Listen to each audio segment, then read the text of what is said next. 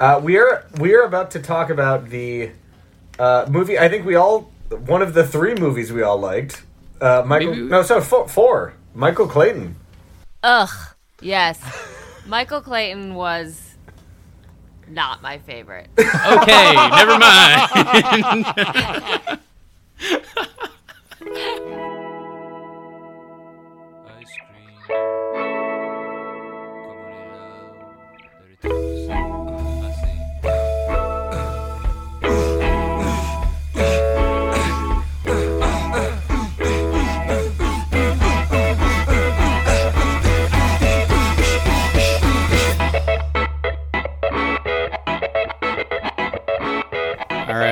to episode 19 of Bowlet. Uh, we're really getting up there. Uh, only been recording these for like three years, and so you know, really impressive that we made it to episode 19. Uh, I am one of your hosts, Chris, and I am here with my co-hosts Nate and Zach. How are you guys? Good. I'm uh, moving in the middle of a pandemic, so not good, but I'm faking it. Still living in the woods, working out fine for now. So, doing all right. Yeah. All right. Uh, well, so this is the well, this is uh, our second iteration of the Bowlet Movie Club. Second and a Um, half. Yeah, we, we did like a three movie thing. That was a trial run, and then we decided we liked that so much we were going to make each other watch a billion movies. And didn't have anything else one- to do. The first one worked out really well. Uh, I, I think for the most part, we really enjoyed a lot of those movies. This one went very poorly.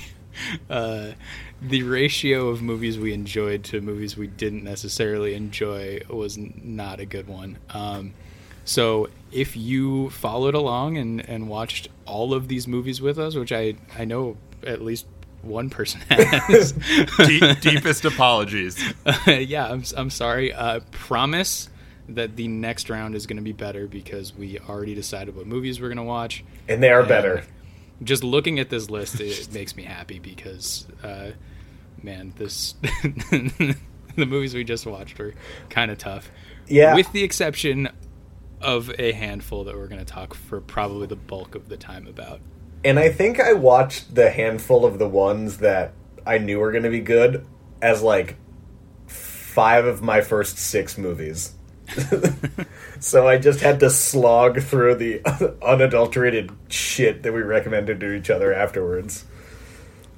So, I balanced it out pretty well and ended up watching most of your movies last, Zach. perfect, just what I wanted. So, I mean, I, uh, I, I think we all tried to go a little bit more off the. Let's just give classical good movies that we all know are good, and Yeah. because last time you were the only one that gave a real guilty pleasure, we were just like. No, we need to give guilty pleasures. And we're like, no, we don't need to give guilty pleasures. These movies are terrible. It was it was a real hold my beer moment in terms of guilty pleasures. There was a real oh oh interesting a bad movie you say. May I introduce you to? Uh, so Yeah. uh, many things for you to look forward to if you have not been following along with the Ballot Movie Club. Definitely Also- tune in. a little behind the curtain here. Uh, Zach is in the process of moving apartments, and since he's been recording in his bedroom, eh, he was trying to figure out a way to make this recording process a little less, uh, you know, claustrophobic. Horrifically And depressing. Sent me some some test audio of him recording in his furnitureless living room, and it sounded like a god voice with all the echoes coming in. I was like, dude, you cannot sound like that on this podcast. These podcasts are way too long for people to be laughing every time you talk just for what you sound like. Yeah, So it's like the. This has been Audiophile Nerd Corner Yeah. for all you people who are real hype about room reflections. Yeah, and that's that's basically all that living room is. I have a table and a record player, and that's about it. So Highly absorbent surfaces. exactly. Um, so so I very quickly realized, nope, I have to go back into my bedroom where it's the only place in the entire apartment that has like like blankets in it at this point. or like cushions or anything like that. You'd you'd be shocked how much. I mean, and Nate wouldn't be shocked, but I feel like the average person would be shocked by how much uh, sound absorption you get from furniture. Yeah, Nate, can you uh, teach us a little bit about sound absorption for the next half an hour before we go into the next four hours of our movie discussion? That's Yeah. why they pay me the big bucks. Carpets. Yeah. Moving on. All right, so should we talk about some uh, some movies that we didn't hate, or at least most of us didn't hate? Yeah. Of course. Um, so my first suggestion, my quote unquote good suggestion, was The Color of Money. Um, I think Nate and I can probably talk for a, a minute or two about The Hustler as well, which is uh, the movie to which The Color of Money is a sequel. Um, Color of Money, uh, excellent film that I've I've seen a handful of times, and I, I watched it again because I liked it so much. It's a Scorsese film. Uh, Paul Newman, Tom Cruise, very excellent. Uh, don't know the name of the actress, but she's also very good in it. Um, yeah, I'm curious to hear what you guys thought about it. So I had never seen this. I had seen The Hustler before, but I rewatched it um, in advance of this, which was great to just go back and, and revisit that and stare at Paul Newman's face for approximately two hours because Very never handsome. a bad thing. Just Very, like really, sometimes I take salsa containers and just sort of gaze longingly into them for a while. Um, that man was perchance the most handsome of all time. Uh, so I hadn't seen The Color of Money before. I actually didn't really. I'd, I'd heard of it, and I didn't really know the the connection between the two movies. Um, so revisiting The Hustler was was great. It's a movie about uh, Paul Newman as a pool shark. Um, who also struggles with substance abuse and, and sort of the, the foibles that come out of that. Um, and The Color of Money picks up, I want to say, 20 to 30 years later in Paul Newman's life. So he's at a very different phase in his life. Um, no spoilers for, some spoilers for uh, a 60 year old movie in The Color and the, the Hustler. But um, Literally. uh, Yeah. at, the, at the end of that movie, he is uh, no longer going to be sort of uh, continuing his pool career to the same extent that he was. Um, and so this movie picks up where he's sort of at a, at a different stage in his life, but it's you see a lot of the same sort of hustling traits about him incorporated into other aspects of his, his life. He's now um, sort of uh, finding ways to con people into buying cheap whiskey and thinking that it's expensive and, and other sort of things like that. So having that background of the hustler was great as a setup for the color of money, especially watching them back to back because it sort of prepares you for this character and, and fills in a lot of the motivation that I think if you're just watching The Color of Money is there and is outlined, but is maybe a little bit lacking by comparison. It, it helps to have a little bit of that grounding. Um, the Color of Money was obviously stylistically a very different movie than The Hustler and um, really sort of quintessentially um, Scorsese esque in its um, its use of cinematography and the use of uh, pop music and the use of uh, sort of like fast zooms or spin cuts or things like that. Uh, things that, if you are familiar with sort of the Scorsese vernacular, it, it just immediately sort of like latches onto that. And that was a little jarring coming immediately out of The Hustler, which is a, a very different movie from a cinematography standpoint um, uh, and directorial standpoint. Uh, but it it's just it's such a fun movie and it's a fun movie to live inside of it's the you know uh, even when there's sort of terrible things that are happening and people are sort of sinking into depression or sinking into um, sort of like uh, the seediness of of uh, the life that they've created for themselves um, or, or sort of falling prey to the their own um, inadequacies as people um, or getting played by Forest Whitaker um, it it it's such an enjoyable movie to just be a part of and to sort of be along for the ride of. Um, I've never enjoyed watching people play pool as much as I have in that movie, uh, and so that was it was a really great um, it was a really great watch just to be a part of. Um, Tom Cruise being like cocky as shit. Tom Cruise is is always wonderful. Um, we've talked about him in a few different incarnations of Tom Cruise, but it was a real blast to see him sort of in this like young cocksure just really um, full of himself, arrogant, but incredibly talented uh, pool shark. So yeah, I loved it. I was really glad to finally see it. I uh, had not seen The Hustler. I didn't get a chance to before I watched The Color of Money, um, and I will say I really enjoyed it. Um, I what you were saying, Nate, at the beginning, the Paul Newman kind of down on his luck used to be someone bigger, you know, had talent and lost it. That was pretty clear. I think you know, even coming in blind, that was pretty well done. Um, just to show that you know, you know, when you're hustling booze, you know, you're not the cool person. you know, you're not the top of the game when that's the gamut you're running. Um, and you know, they show him doing the kind of cool stuff of, you know, he knows the people at the bar, so we can play a con on uh, Tom Cruise right at the beginning. But you kind of see this, you know, old dude who's lost a, a bit, trying to gain things back, trying to coach a cocksure young guy. Um, and it was a it was a fun watch. It was you know I feel the same way when we were watching Out of Sight that it was like you know still honing their craft. Um, directors with Soderbergh being like maximalist Soderbergh. This is pretty maximalist uh, uh, Scorsese. Um, I highlighted a transition uh, that I sent to you both, where it's him basic uh, Paul Newman basically like getting back on the horse, and there's like a very short training montage of him getting in shape to play pool again, where he like hits breaks a nine rack, which transitions into him doing a back dive off of a high dive to a like five seconds of him swimming to a freeze frame of him jumping out of the water and then it Breaching. breaching the water and then it goes into him getting an eye exam and all within like 12 seconds? And it's just like what the fuck is happening right now? Now he's good again. it was it was a real like I'm not sure if I hadn't been watching the rest of the movie that would be the moment when I would be like I'm not sure that Martin Scorsese knows what pool is. It was because it's a lot of things that like I guess tangentially could be related to pool. There's also the eye exam is important because there is no real indication throughout the entirety of the movie that there's anything wrong with his eyes.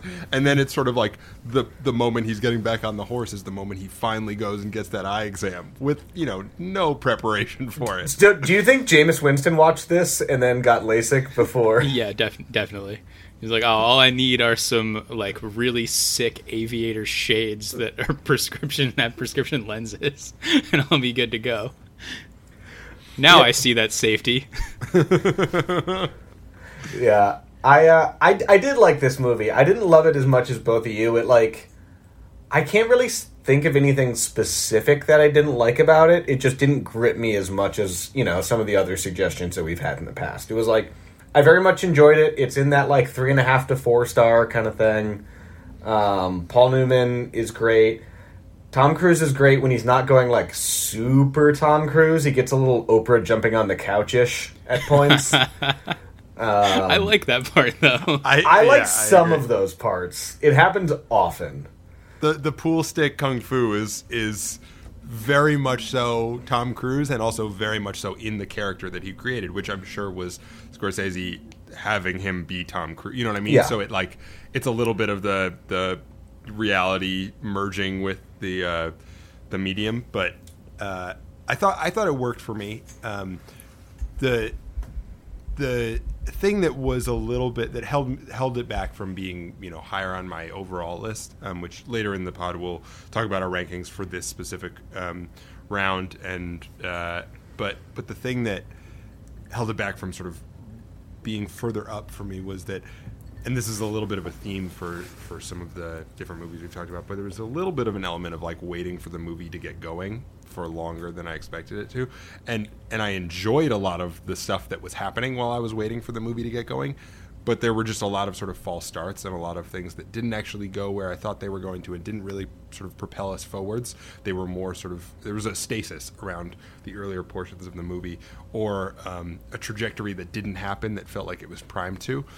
Um, I don't think that that was inherently to the detriment of the movie. In fact, I thought I thought that those were in many ways the stronger parts of the movie. But the movie as a whole, in terms of where it lands at the end, felt like it was lacking a bit because of that. It felt like there wasn't as much work put in to getting us where we needed to go, so that when we got there, it didn't feel quite as satisfying as it could have. As opposed to comparing it to something like The Hustler, which um, I think is meditative in this way that that really does prime us for what where it ends up taking us at the end.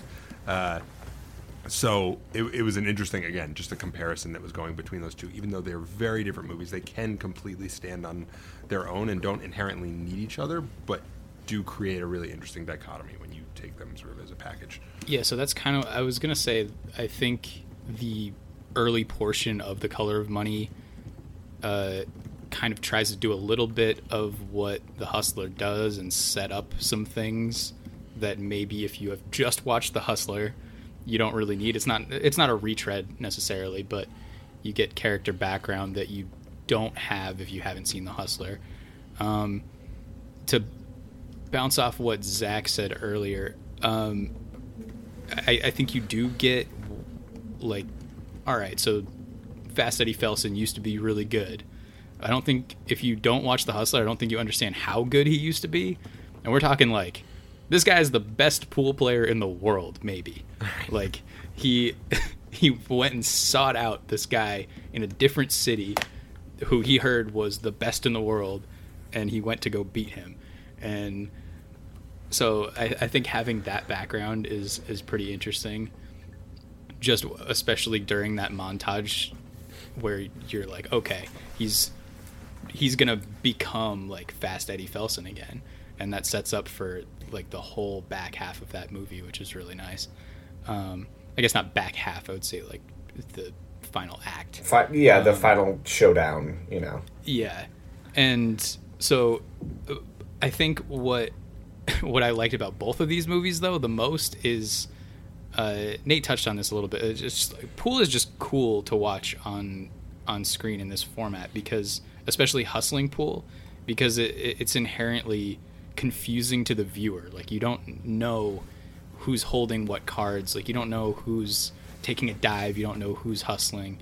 Um, and it, it can be especially compelling when something you don't expect to happen happens. Like say Forest Whitaker hustles Fast Eddie Felson, and Right. you're like, oh shit, he's getting played right now. Yeah. that was the scene that that was in in many ways the most one of the most effective for me because it it did keep me the most off balance especially again having this background with Fast Eddie Felson by the time you get to that scene you've watched what three hours of Fast Eddie Felson three and a half hours of Fast Eddie Felson sort of doing his thing and you've seen his ups and downs and things but he's still usually either in command or losing in a way that you know is coming um, and that's one of the first times where I the entirety of his game against Forest Whitaker, I'm waiting for him to turn it on. I'm waiting for him to f- to flip it. And you get to this point and you realize, oh, he really, he really doesn't have it. He's really lost a step in a way that doesn't allow him to keep up with this random pool shark. Um, I mean, they also made was- it pretty clear that he was sloshed at that point, though. Oh yeah, and and that scene benefits a lot from having the backstory of the hustler as well, where you know, as soon as he starts with that alcohol, like right. he starts getting full of himself, and he he'll just keep going with it because he knows he can still play when he's fucked up, and it turns out maybe he doesn't have that anymore. Right, and that was that was what really worked for me was the the fact that uh, those were abilities that he did have, and he was so sure of his ability to sort of always dig himself out of a hole, and seeing that sort of like aging out of your ability to dig yourself out of a hole you've always been able to get out of, which connects back to our conversation about uh, sort of Tom Cruise and Ethan Hunt type of thing of like when you're so talented but unprepared and you can sort of like dig yourself out of that hole. And so you get this whole, which is a, when you have these relationships with these characters and with the characters they've played over periods of time, you get these really cool sort of networks of storytelling that can start to happen, which which is really effective. Um, I will say, I think of the two movies, I don't think that there was a better scene than the opening scene of The Hustler. The first hustle that you see is just like one of the most perfectly crafted, like well done sequences in a movie. One of the best starts to a movie. It's it's very you know it, it's in certain ways reminiscent of um, some of the other movies that Paul Newman was doing at that time. You know, you, you have um, connections to sort of that same that same vibe, but it it really just it nails um, that the you get the whole sequence of the hustle and you get the whole sequence of like being kept off balance and not sure exactly what's going to happen and and who's playing who and and how that's all working out. And um, and then you get like the glint in his eye right at the moment when he flips it. And that I feel like was something that even uh, the color of money was kind of chasing the whole time was trying to catch that moment. And Chasing never the hustle. right exactly. Um, so loved the movie on the whole. Uh, I think that I liked it as a movie probably better than The Hustler, but I think that The Hustler probably had higher highs. I, um, I think you're me. right. Um, my favorite scene in either movie is Piper Laurie trying to type while she is fucking wasted in The Hustler.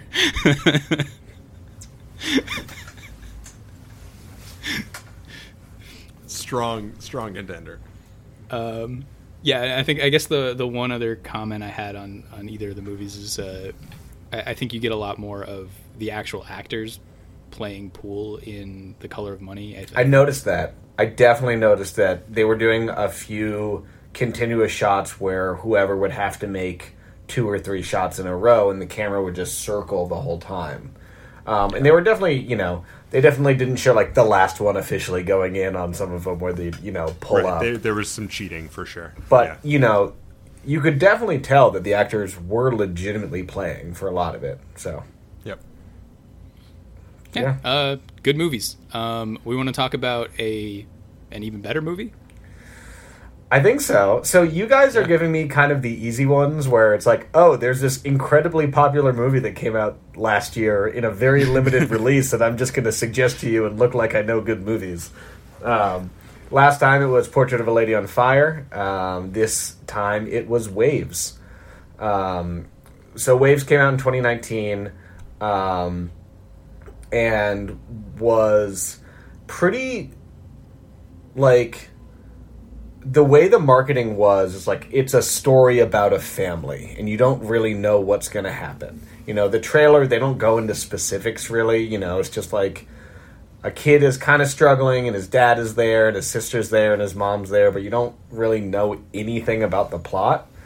And that serves this movie better than just about any movie i've seen in a long time. Uh, i don't think we can really talk about this movie without spoiling it. Um, so I will just give a caveat of if you have not seen Waves yet, skip ahead a couple minutes because um, it Twenty or so. yeah because you just can't really talk about this movie um, without talking about the main central thing that happens. And so spoilers starting now. Um, so this movie is basically two movies. Um, it is the story of one family. The first half focusing on um, the son, who is a wrestler, promising guy, um, popular kid at school. You know, gets good gets good grades um, and everything, and it shows him dealing with a uh, injury to his shoulder, a descent into um, alcoholism and drug abuse. Um, his, you know, he accidentally uh, impregnates his girlfriend, and that's stressful. And there's dealing with an abortion, and you know, you're kind of building up to this fever pitch until about halfway through, and this traumatic event happens where he acts, you know, he hits her and accidentally kills her, and then it just shifts, and the story is about his sister, you know. And for the second half, the brother is a ghost. You don't see him again, but you know he's there, and you know he just exists over that family and haunts them, and that moment changes all of their lives, and it's dealing with the fallout. And that, you know, really worked on me as a as a movie making technique to just do two different stories and combine them into one, but I think with a less talented writer or director, it could have gone horribly wrong. So I'm curious to hear either of your thoughts. Well, I'm gonna I'm gonna make a parallel here that you didn't think I was gonna make, and it's uh, the Tree of Life, where you f- kind of get this circular narrative where it's wh- while in waves, it's not the passing of somebody, but it is the kind of removal of that person from their life and how that kind of lords over the rest of their lives. In the tree of life you get you get that kind of in a in a weird non-linear way but i did think that was the most interesting part of the tree of life is kind of getting this backstory on on how this family worked and then after that how they move on without that person and and how those interactions that happened prior affect the ones in the future. And to me the most interesting thing is how you mentioned is he's a ghost. He's he still affects this family after he's gone um, and it's never explicitly mentioned until that scene where uh, is her name emily and her dad Emily, so. yeah, Emily is the sister. uh, are fishing together, and they And and, they have this this very powerful conversation where it's like you, you know, like it's okay to talk to me uh, if you're not okay, and she's like just brushes it off like she's okay, and then he absolutely breaks down and is like I'm not okay after she asks if like if if he's doing okay, and that kind of opens up the floodgates on both sides, and you get this really powerful moment where basically everything that you've been thinking about for the past like just very slow building moments of this movie uh, you finally get to see them borne out Yeah, there's a real. Um. It was impossible while watching this for me to sort of divorce form versus function, and the the um, the technical components of this movie and the narrative components, and how um, deliberately to to the point of. Uh, borderline surrealism it was never fully diving into surrealist but there were elements of it that felt like they were teetering on the edge of it um, Shifting, you know, uh, aspect ratios and music. And right camera so that was that and- was one of the key things i was going to talk about was there are a few sp- very deliberate choices from a filmmaking perspective that had such a huge impact on the narrative and were so perfectly married to the narrative that even when you realize what's happening which i i i would assume that not everybody in every setting would necessarily do. Like I, I was watching this thinking ahead to a conversation we were going to have about it, so I was trying to sort of pay attention to it in a way that I wouldn't necessarily have had I seen it in a theater, had I seen it when it was initially released. So things like there's this um, technique that the uh, that uh, Trey Edward Shults uses um, where at the opening of the movie, the aspect ratio, the, the sort of framing of the movie is is sort of standard theatrical framing, and then as um, as the uh, brother in the family, as Tyler, sort of starts to descend into his addiction and starts to descend into his um, difficulty with his shoulder and his sort of problematic relationship with his girlfriend, the aspect ratio starts shrinking. And so you start getting a narrower um, sort of field of view.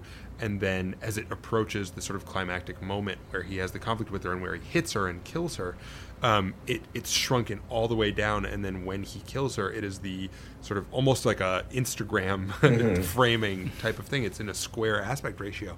And it stays there through that moment, through his trial, and as it transitions to Emily. And then as it's Emily's story over time, as she meets her new boyfriend, it starts to expand outward. As she spends time with him, it starts to expand outward. As they go and visit his dying father and spend time with him, and sort of there's this element of forgiveness baked into that narrative that bleeds into her relationship with him. It starts to expand outward, and it's it's on the nose in as much as that can be of the like oh your life sort of constricting to this tunnel vision type of perspective when there's trauma when there's crisis when there's addiction when there's whatever sort of driving you in that perspective when you're contending with all those things and then as your life starts to move on and move forwards it expands out. And for anyone who's dealt with trauma for anyone who's dealt with loss for anyone who's dealt with addiction any of the thing that not speaking for everyone's experience but that there's a real very literal truth to that in terms of what you can see happening in the world what you can be aware of what you can access when you're in sort of the deepest moments of that stuff where you really are just the, the it's a tunnel vision. It's it's a the, the, the edges are blurred the edges are blacked out mm. there. You can't see it. And as time goes on it, it expands. And it was such a literal manifestation of that but in a way that I, I think this is exactly your point, Zach. In the hands of someone who wasn't handling all aspects of this so delicately and so effectively, it would have been some bullshit.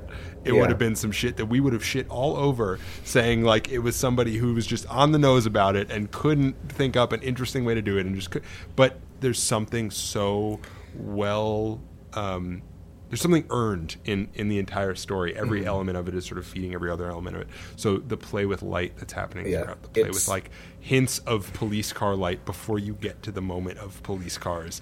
I would say of- more than hints.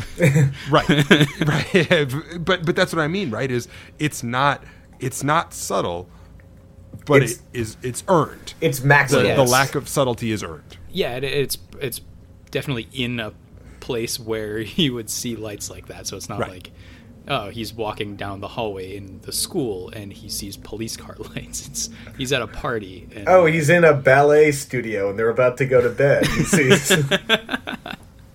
Yeah, we'll get there. Um, so, oh boy. not so- not to Go ahead. Well, yeah. So I uh, d- I don't I stepped out for a second to let the dog out, but um, I don't know if we mentioned the uh, soundtrack that was made specifically for Zach. Um, so Zach's the, playlist that accompanied the, Yeah. this movie. so the, I the actually two sent you a custom copy that was just me playing my songs over the movie. Yeah, so uh, not only is it an incredible soundtrack, just face value if you're looking at the soundtrack on Spotify or whatever, um, it's integrated perfectly into the film. Some of those music cues are absolutely incredible. Uh, specifically, one that I called out to you guys while while we were watching, while I was watching, was I, we- I Am a God. Yeah. Um, which I had so I had watched this movie I think a day before Chris watched it, and Zach had already seen it, of course, because he had suggested it. So I was texting directly with Zach, and I had a number of sort of specific moments that I shouted out. Chris the next day was texting about those, and it was almost a transcript of what I had texted. So he referenced the "I am God" moment, he referenced the Colin Stetson moment, he referenced the aspect ratio, he referenced. it was just this checkbox of of like going down the list. It was unbelievable. Which, Which again is a testament. Well, it also mirrored our uh, experience with Portrait of a Lady on Fire. Exactly, Because I yeah. had seen it like a day or two Yeah. before you. Yeah. um, yeah, but not only was the soundtrack excellent and spaced well, like integrated well into the film, but uh, I mean, you get Trent Reznor and Atticus Ross doing the score, which. Uh, I mean, one of my favorite scores of all time is the Social Network score that they did, um, and I mean, they make a lot of interesting choices in it, and you kind of notice the score as as a thing, and sometimes that's bad because, I mean, subtlety also not not their thing, but I think it works perfectly in in a kind of film like this where it's not about being subtle. Those kids have a bright future. yeah, The yeah, the thing about this movie is everything is turned up to whatever eleven, you know. It, everything is maximalist. The soundtrack is not only almost always there, but it's almost always loud, which is something I really noticed in the theater. Um, the colors are very bright and in your face. Um, the camera movements. So the start of this movie is um, Kevin and his girlfriend are driving down a bridge in Florida with FloriDada by Animal Collective playing, and the camera is just in the center console at head height, and it's just spinning. It's slowly spinning at like what I don't know, five rotations a minute or something, and you just get disoriented and you kind of are expecting something horrific to happen because they're kind of like flirting and playing and driving fast and listening to loud music. But then just like they go on. But you're like so initially put on edge by this, you know, barrage of sound and camera movement that you're like, oh fuck, like anything can happen in this movie. there's a lot of feinting toward a big bad thing that happens and i think like especially the moment where he hurts his shoulder which comes not too deep into the movie but also it's not like very early it's it does lead up to that enough where you can kind of be like okay well this is this is like a thing that sets off like a chain of events that that leads to like some other things but maybe like that was the big event that's that like puts us on on course for what happens in this film. And it does but it puts you on course to another big moment that literally shifts the entire focus of the film Yeah, there's a lot of specifically with that feinting. I think a lot of it is directed towards cars and directed Mm-hmm. towards a car wreck. There's so many moments where you get, whether it's the spinning, whether it's certain angles, whether it's the shots. You And keep it's drunk expecting- driving. The constant exactly. driving under the You- influence. You, keep expecting the crash, and you get a crash, but it's not the crash you think it. is, Right? It's the context is really sort of shifted. Um, a couple things that I want to hit on to to what Zach was saying, the maximalist idea of it. The thing about that is, and again, this has to do with sort of like the the care with which this has to be handled, both on the on the um, end of Trey Edward Shults, who who was directing it, but also um, on uh, on behalf of all the actors is that within that maximalist context, the area where it felt much more reserved and much more sort of like contained was in the acting. Um, nobody was overreaching in this. Even someone like Sterling K. Brown, who is absolutely brilliant. It's a absolute travesty that he was not recognized for this. Absurd.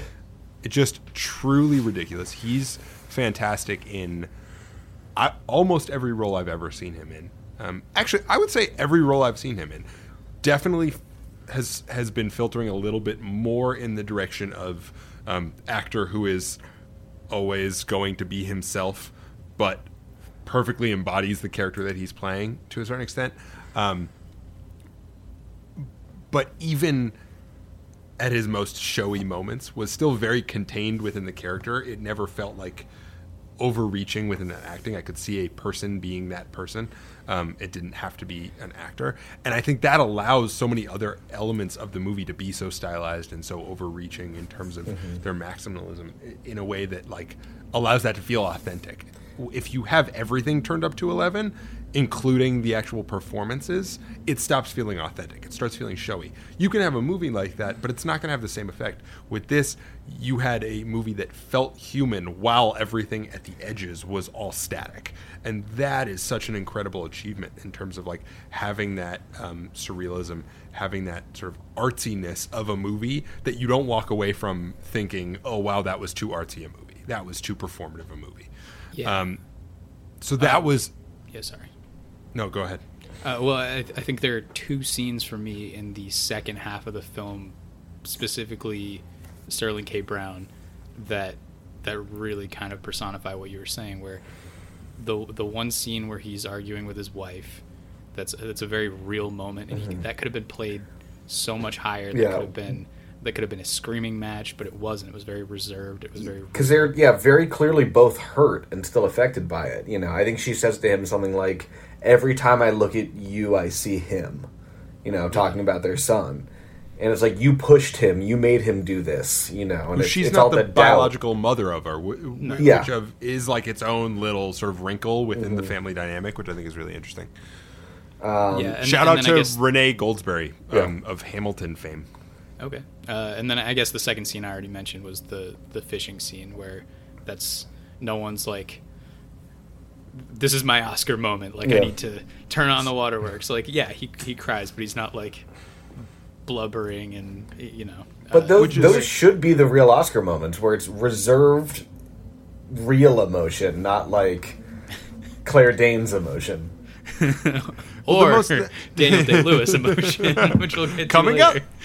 um, the the thing that that moment, which I, I texted Zach about this while I was watching it, but I'm I'm watching that scene at the river and, and going, oh cool, they're doing they're doing Good Will Hunting. That's great. They're Yeah. doing the like it's not your fault Good Will Hunting. Mm-hmm. Great, awesome. They're doing it by a river. Cool. Yeah. That's like they're combining two of the best Good Will Hunting scenes, and I still by two minutes into it was crying. Yeah. because it's so well done and it's there's so much care to the performances of it. There's so much care to the crafting of it and the way that it's framed the whole time and that that's not the moment when there's any showiness. There's no score in that moment. There's nothing. It's just focused on them. And so uh, Shults's understanding of when to dial it up and when to dial it back and when to focus in and when to not when to have sort of uh, that total immersion of music and of light and of sound and then when to have nothing is is so affecting. I think the other the other moment that was the moment when i was so completely sold on the movie was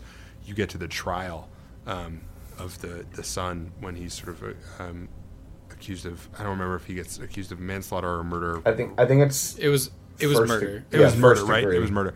Yeah. He, yeah, he's sentenced to life. Yeah, right. Um, and and they're at the trial, and and this is, you know, the the demarcation of when it shifts stories is you see him in the aftermath of um, her murder, and he leaves, and he gets caught by the cops, and then it's the trial, and you see it from the family's perspective, and you see him from behind, and I'm watching it, and I go, they're not going to show his face. And they don't show his face. And he leaves and he's gone. And you never see his face until you've gotten to this moment of sort of clarity in Emily's story where mm-hmm. she's able to open back up enough to think about him.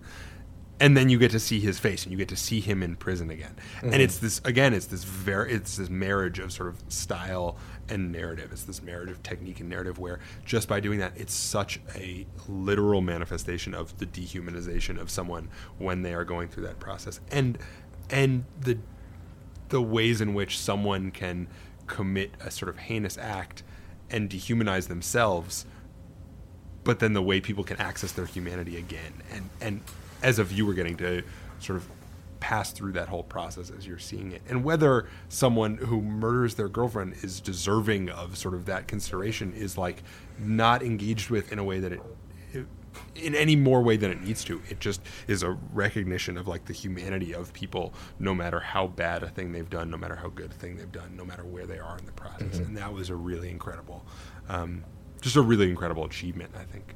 Totally agree. Um. I, So- I think we got to mention that you know Kelvin Harrison Jr. and Taylor Russell are the uh, son and daughter respectively, and both did just incredible, incredible jobs. phenomenal Yeah, bef- before we move on, I want to talk about that specific scene because I had earmarked that as well. It's a, a scene that I absolutely loved. Um, like zooming in on that scene a little bit more, uh, getting the family reaction to the sentence. First of all, heartbreaking because, I mean, like, despite what he's done, he's still a human being. There's still a family that cares about this this person. And then it pans over to the family of the girlfriend, and you get this other moment where you're like, "Oh man, yeah, like th- this is like a conflicting moment where like that family is." I guess celebrating a little, but like it's Re- more yeah, relief. Yeah, than anything Yeah. else, and it's it's just kind of a, a real moment of conflict. Um, yeah, Zach, go ahead with whatever you were going to say. I just wanted to get that in before we moved on. Nate was saying that you know most of the performances are pretty subdued. I think Kelvin Harrison Jr. is the one who's asked to do the most. You know, he's the one suffering. He's the most you know um, at issue, and he gives a really, really nuanced performance of someone struggling through things. Um, and I want to you know commend him for that. And also, it's really hard to go from a movie that the first half is the action and the last half is the come down. You know, usually, you know, the classic thing is like climax comes through what three quarters of the way through the movie, um, and this one was halfway exactly. You know, it's it's that you know there's the Colin Stetson chase scene that is just tense the whole time, and then everything like He, he should up. score a lot of movies. and short. Yeah. it is a very short chase scene. yeah, I mean he goes yeah, home. this isn't this isn't that kind of movie where you're focusing on a chase scene. Yeah, I mean it's it's quote unquote realistic, you know, Yeah. in everything that happens. Nothing that happens, quote yeah. unquote, is you know, it's it's a kid strong something terrible happens obviously. Um, but it is you know, the relationship is not healthy, but it is not an abusive like a constantly abusive relationship. Um, up until what two days before the incident, kind of thing. yeah, I mean, I, I think it's kind of set up as like, oh, this is like a healthy relationship where they support each other, and then there's this one thing, one huge thing thrown in there. And Yeah, the yeah the addiction, the pain, and then it's a I was thinking the Sharp. pregnancy first. well, yeah, well, yeah. I mean, like it's a sharp downturn. You Yeah, know, it's it's not Right, because of It's- his it's a because of his it's, of issues. it's his addiction and whatever else was going Yeah. on in his persona that allowed his addiction to manifest violently and then Yes. that being a reaction to her choice to not Yeah. ha- have an abortion, right? Yeah. Which is like so that's a manifestation of like the patriarchy and Yeah. lots of other factors that make him think that violence can be a reaction when the stimulus has sort of pushed him to that point, right? Yeah. So it's it's a merging of all those things, none of which, and and again, I think they do such a good job of doing this. There's the moment when it's shifted to Emily's story, it's sort of at her climax in, in, in like her narrative, where she kind of breaks down and she is talking about her brother, and she's like, I hate him. Uh, when when she's I think it's it's at the it's at the fishing scene, Yeah. Absolutely, yeah. and she's like, I hate him. He's a monster for what he did and and but her like anguish is very clearly not just that she hates him right? It's it's a it's a confluence of things. And so they don't shy away from the fact that like the protagonist of this movie for the first half is a has done a terrible thing and is a terrible person who also was a human being who you were mm-hmm. rooting for for the whole beginning.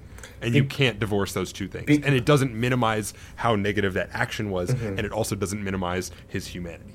And that that's the whole thing.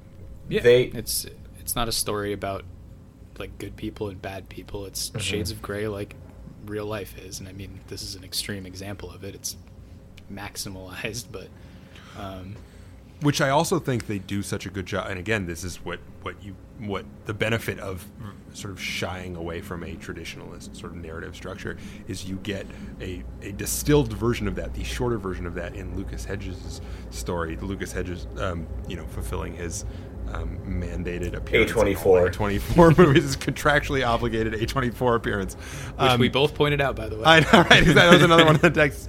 Um, but so Lucas Hedges uh, becomes the boyfriend of, of Emily, and uh, and there's a and the former towards the teammate of her brother. right? yeah, he, he was introduced early in the movie, which I I thought was pretty interesting because a, an actor of that caliber and of that notoriety, you kind of have this feeling like he's going to come back at some Yeah. point, and then he really doesn't for a long time. You Um, forget about it. has has one of the best lines of the movie uh, when he initially meets, sort of formally meets Emily, and and is uh, asking her out and says. Uh, would you want to maybe uh, grake something to eat? and she goes, "What?" and it's just a very perfect high school interaction. Um, but Not, uh, not to, it might my favorite might be when he just says that sucks to when she says her grandparents are all dead. but he uh so so part of the narrative is she ends up traveling convincing him to travel um, to visit his estranged father who he hasn't had connection to in a long time who is dying of cancer and he finds out and and he ends up staying with him sort of through his death um in in like the last stages and and you get to see the distillation of the arc that you've been watching the whole time into sort of a condensed format of of this like recognition of someone who has done terrible things the acknowledgement of their humanity and the forgiveness not necessarily of the actions but of them as a human enough to be present and and sort of engage with them as a human and and uh, help sort of be a part of their process in in their transition out of life or whatever you know? Um, and it's really cool to see the the sort of focus zoom in on a moment like that within the larger sort of um, frame of that same narrative just blown out at different perspectives. Um, it, it was a really effective turn. It was a it was a, a very sort of moving um, scenario that also you can see how that would uh, ripple through sort of Emily and, and be a part of her journey in terms of um, sort of understanding this whole process. Yeah. Um, Um, I don't know. It it was a great movie. It Yeah. was a really great movie. Uh, yeah, we should probably move on, um, Well, producer. One one thing So, first, so I, I, want to. let me do Okay, my go- one go thing, and it. then you can do your one thing. All right. Well, I thought you were transitioning. I, don't know, Uh, I want to jump in before you transition. Uh, my favorite small scene in the movie was when Emily comes home and sees Tyler drunk, passed out in the bathroom, and just like consoles him, and is just like the younger sister. You know, I won't let mom or dad see you because you know his. You know, Sterling K. Brown, the dad, is always super hard on him, and is you know it's that kind of like familial protection thing. Um, and it comes back kind of when she's at the party where this you know tragic event happens and sees him and you know that's a whole thing for the second half of like i could have stopped him you know i saw him um, and it's this constant doubt and it's this parallel between you know being there for him but then for whatever reason, doubting every single move that you make for the rest of your life because of this one minor thing that you really weren't involved in, which is just so hard to deal with. Yeah, so I think just the last thing I wanted to say was like to, I guess, justify where this movie's going to end up being ranked in my rankings and and to compare it to a basically perfect movie like Portrait of a Lady on Fire. I think this is the best execution of this movie. So in execution, it's a five out of five, but I think just inherently, it's really hard to start off a movie where the first half is that tense and then just totally ratchet down the tension and with the expectations of what that first half of the movie was it's hard to you know hold attention for the second half of the and i think that was kind of where like it didn't it never lost me and i did really enjoy that second half of the movie but, but if there were a way to like watch that second half without having seen the first half and then mm-hmm. see the first half i think i would have enjoyed it a lot more I don't think that's possible, believe it or not. no, that's what I'm saying. I, unfortunately, there's no way to do that. So I, that that is the best execution of that movie, but it, it's one of those. It's a really jarring tonal shift that it's kind of It's tough. kind of hard to yeah pull off, and and I think they pulled it off as well as you can. But it definitely, this is one of those types of movies that not going to be for everybody. No. Uh, Nate, or uh, sorry, uh, Gabe saw this in the morning. I saw this with Gabe at like eleven o'clock a.m. And then Gabe then saw Marriage Story at like seven p.m. on the same day. Tough day.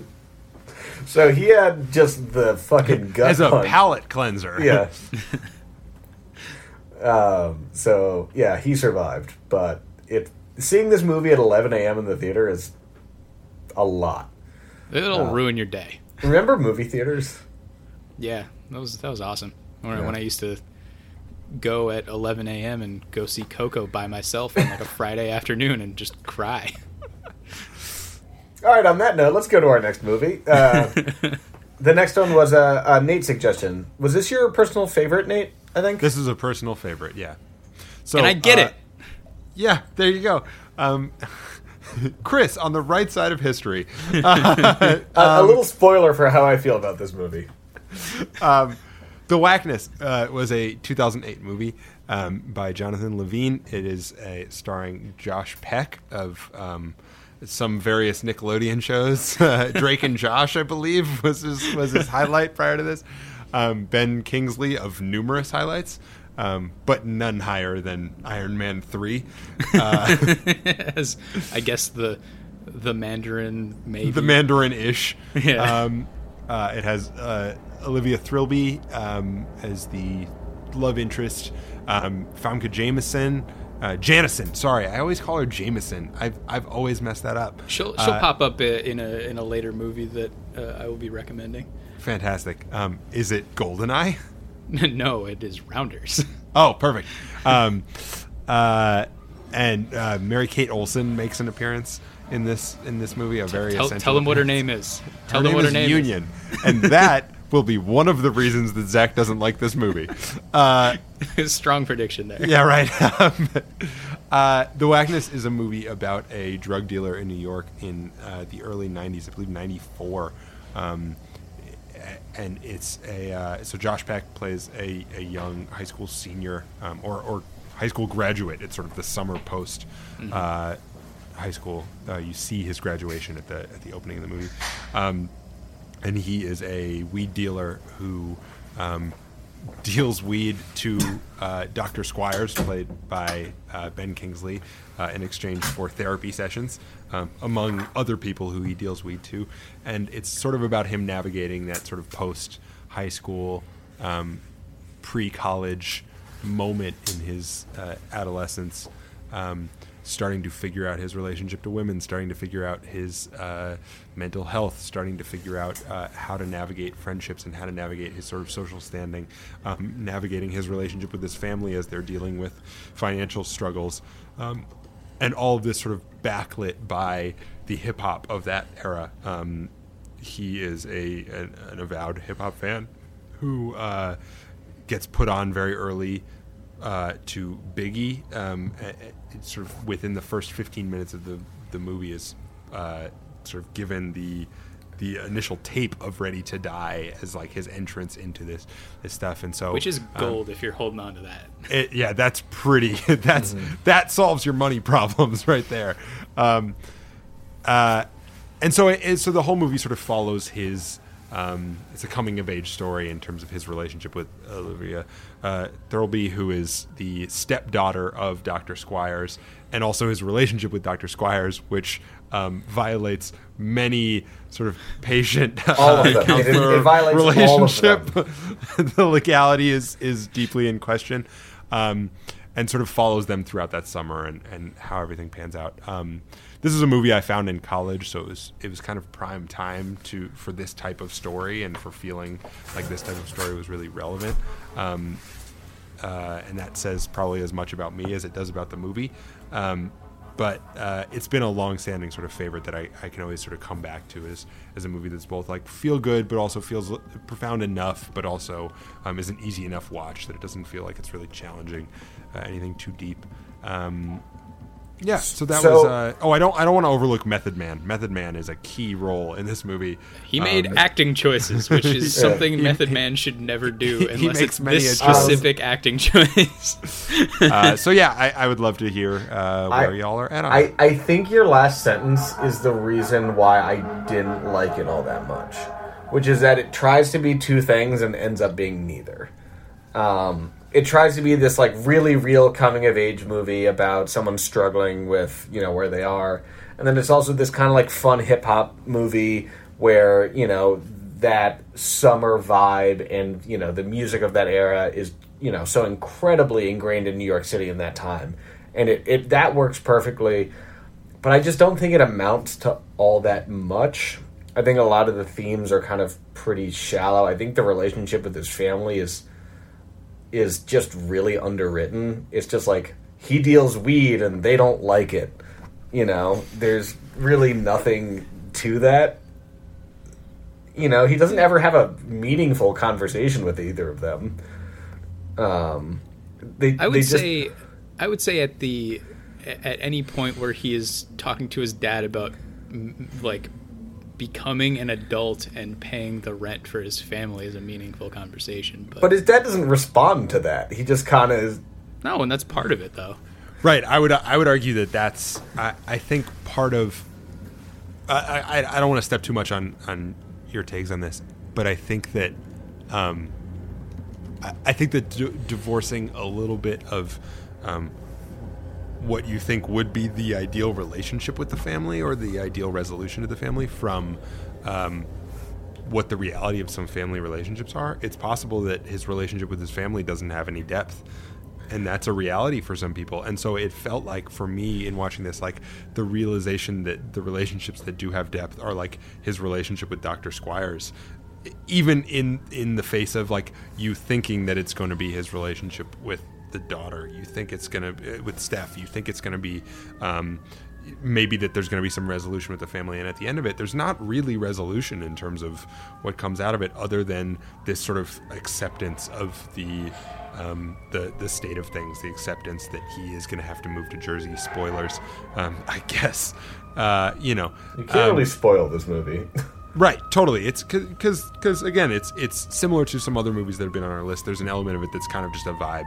Yeah. Um, but but for me, so that I yeah, sorry, I don't want to cut you off. I, No, I no, no, liked I- the vibe. I didn't like basically any of the plot structure.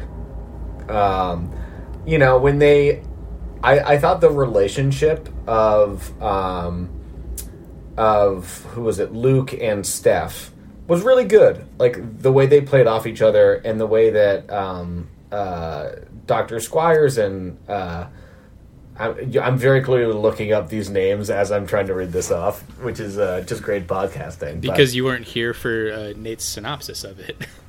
um, Luke and Doctor Squires, I thought both of those were pretty good, but I thought that everything that tried to expand on that was pretty sloppily done. You know, it's Doctor Squires' relationship with his wife was just like classic guy and you know rich dude who doesn't get along with his wife. The end. You know, I thought that the uh, relationship of um, Luke and his parents was kind of just nothing as well. You know, he's unliked at school for no reason, you know? I can think of some reasons, but It it just didn't go into I don't know, it wasn't full enough for me to really enjoy it. The the parts I did like were the two main relationships in the movie, and I thought those worked super well.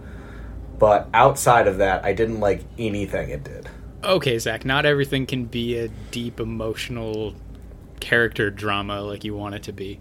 Um, I mean, nothing you but you know, fools like rush in. Suspiria.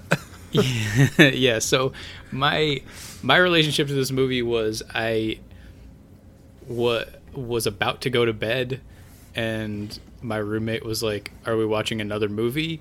And I was like, "All right, I guess so."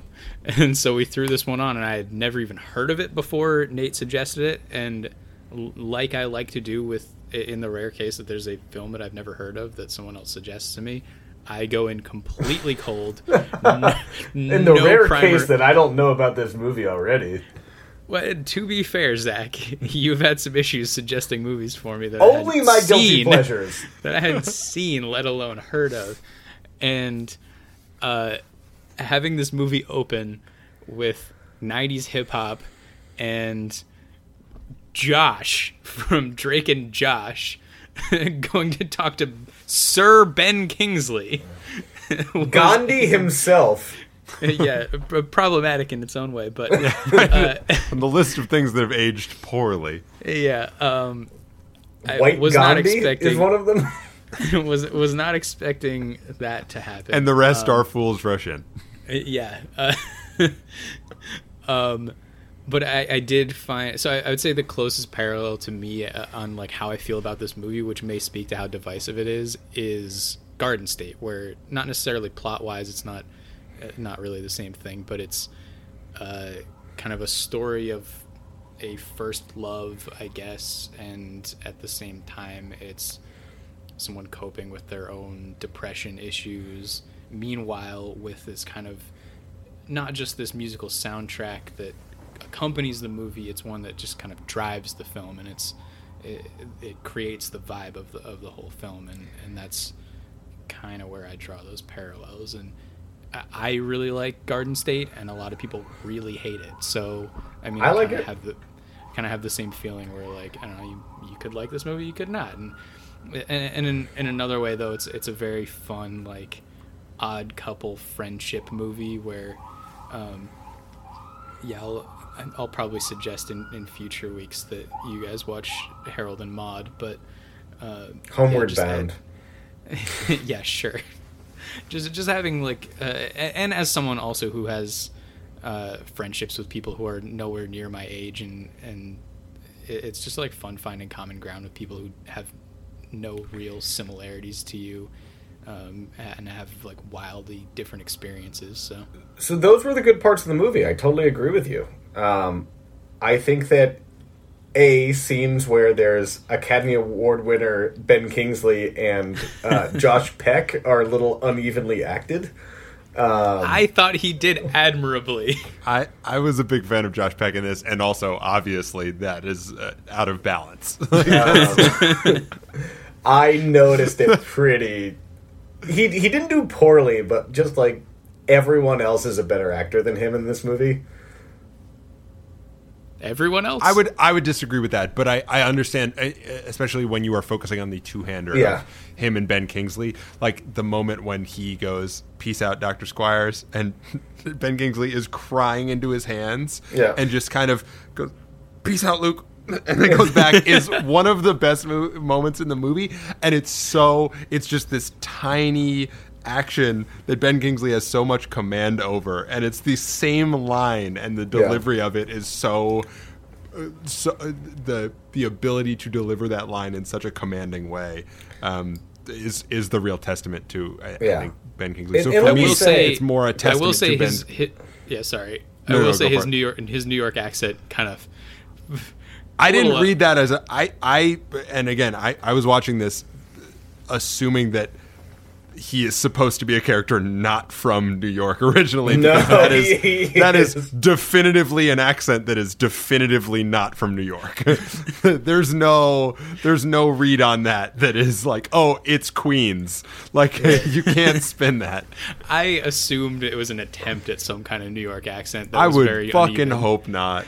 Uh, I don't know. It takes place in New York, and it's a movie that I assume that he assumed not a lot of people were going to see. So why not go for it? Um, also, my one last nitpick. Uh, I really hated the color palette of this movie. I, I Yeah. get I get that it's supposed to be mid '90s New York and beaten down and all that, but they just the scenes on the beach, especially in Fire Island, were my least favorite. You know, it's that muted sand color where it's supposed to be, you know, edgy, Just regular sand. yeah. But it, it just doesn't it just looks ugly. Like it just looked ugly on my screen. Um, and when you can have such a vibrant thing like New York City in the 90s, but you the way you go about it is by turning all the saturation off. I just don't like to look at that. So Yep. Totally, totally get that, especially on this watch. I think that's like something that as a um, as I've watched more movies over the years and paid more attention to those aspects of it, that, that was something that jarred me more on this watch, and it definitely You is. mean you don't love earth tones? Yeah, right. It's- so it's- I love the- exclusively earth tones. Yeah, I mean, it's and it like made the- waves very hard to watch. It's the very early Marvel fight scenes, you know, where everything is grayscale and muted too. That was the exact uh, movie I was going to compare this one to. that's a good. That's a good setup. Uh, just connectivity between Zach having bad takes about Marvel movies and about the Wackness. so it's good. Perfect. True. I think with that we can transition to our next our next uh, film, and it's probably time to welcome in our uh, our fourth host, Ivy Alcott. Hi, Ivy. She can't hear us yet. Hello.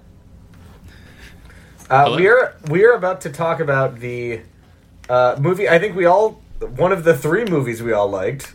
Uh, Michael, Maybe we- no, so four, four. Michael Clayton. Ugh. Yes.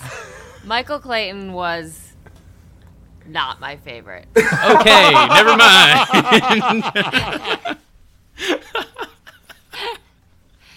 oh, that was perfectly set up. Uh, yeah, I'm gonna go ahead and give that a big clap so I can uh, cut that for the cold open. Yeah. As soon as Ivy comes in, the cold ho- cold open happens. Oh my god. Gold. so that was Nate's suggestion, wasn't it? Yes.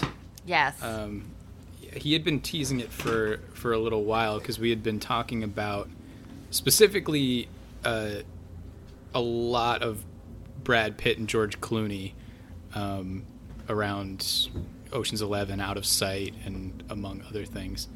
Um, so I, I was excited to see it because I did mention that my my Clooney verse was uh, man that kind of works. I like that the Clooney verse. Clooneyverse. Um, Clooneyverse. You're definitely Yeah, the first uh, one to ever think of that. Well, fucking trademark it then.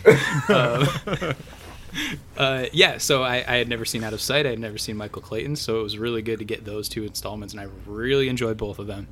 Um, yeah, I don't, I don't. So this was another one that I didn't know anything about going into. Uh, didn't know it was about lawyers. Didn't know it was about conspiracies, like corporate conspiracies and stuff. Spoiler for anyone who hasn't seen it, but it, we're going to talk about it. Um, uh, so, I, I- just broad strokes, my favorite thing about this movie was that one, not knowing anything about it, you're kind of learning about the things that are happening in this cons- conspiracy concurrently with the main character learning these things. You get some background on like, okay, this guy was murdered by a corporation, but he finds out about like the potential that this happened shortly after. And but also you don't know a lot about this guy, Michael Clayton. Like you keep hearing references of like people researching him, like doing background research, and they're like, "Who is this guy?" Like he he went to this school, he went to this school. Uh, he he was a trial lawyer for a while, and now he just does like tax law or something like that. I don't, and there's this confusion about what he does, and he's like he refers to himself as a bagman, and uh, a cleanup guy, and you kind of you don't really know who this guy is the whole movie, and you're kind of just learning morally where he is throughout the film, and you get these little glimpses into his personal life and and how he has this uh, gambling issue. He lost a lot of money trying to buy a bar. Um, and, and it's really cool seeing how those things influence his decisions going forward and how like he's not a great guy but he definitely has this i don't know moral ambiguity where you don't really know what he's about and what it, all leading to a final kind of confluence at the end where you don't really know what's going to happen and it's it's kind of cool Yeah, so uh, one of the things that I I really love about um, Michael Clayton is that, uh, and I think this is intertwined with what you were you were saying, Chris. But um, so again, it's it's the it's the story of the titular Michael Clayton, played by George Clooney. It's a Tony Gil- Gilroy film, um, and unlike many character studies, um, Michael Clayton is neither like an exceptional hero, nor is he an exceptional fuck up. Like he's he's not a good guy, He is. but he's not. Yeah, he he is right. He um, clearly has flaws as a human, but he's not catastrophically flawed. He's not like his gambling addiction has not destroyed his life and is not the constant thing that is um, derailing him. And conversely, he doesn't have this particular set of skills that allows him to escape any uh, impediment that comes his way. He exists, and he gets called in for certain things that he excels at, and then other things he's unable to dig out of. And he's constantly in this in between. And you can see moments where he's really good at doing the thing he needs to do, but he's not amazing at it. He's not the best there's ever been at it. And and so you're just living with Michael Clayton, the character, and and you're you're following him, and you're seeing him getting completely sort of derailed by something that comes his way, and finding his way back to it, and dealing with it, and then ultimately, again, pseudo spoilers for the end, sort of winning the the final battle with the the uh, antagonist of the movie and then getting in a cab and driving away and being deeply unhappy and unsatisfied with Yeah. the conclusion. And that it it's this perfect encapsulation of this person who is just they just exist. They just they can do so much. They can succeed so much. They can lose so much. And it's never going to get them out of the middle ground of whatever sorry existence they have.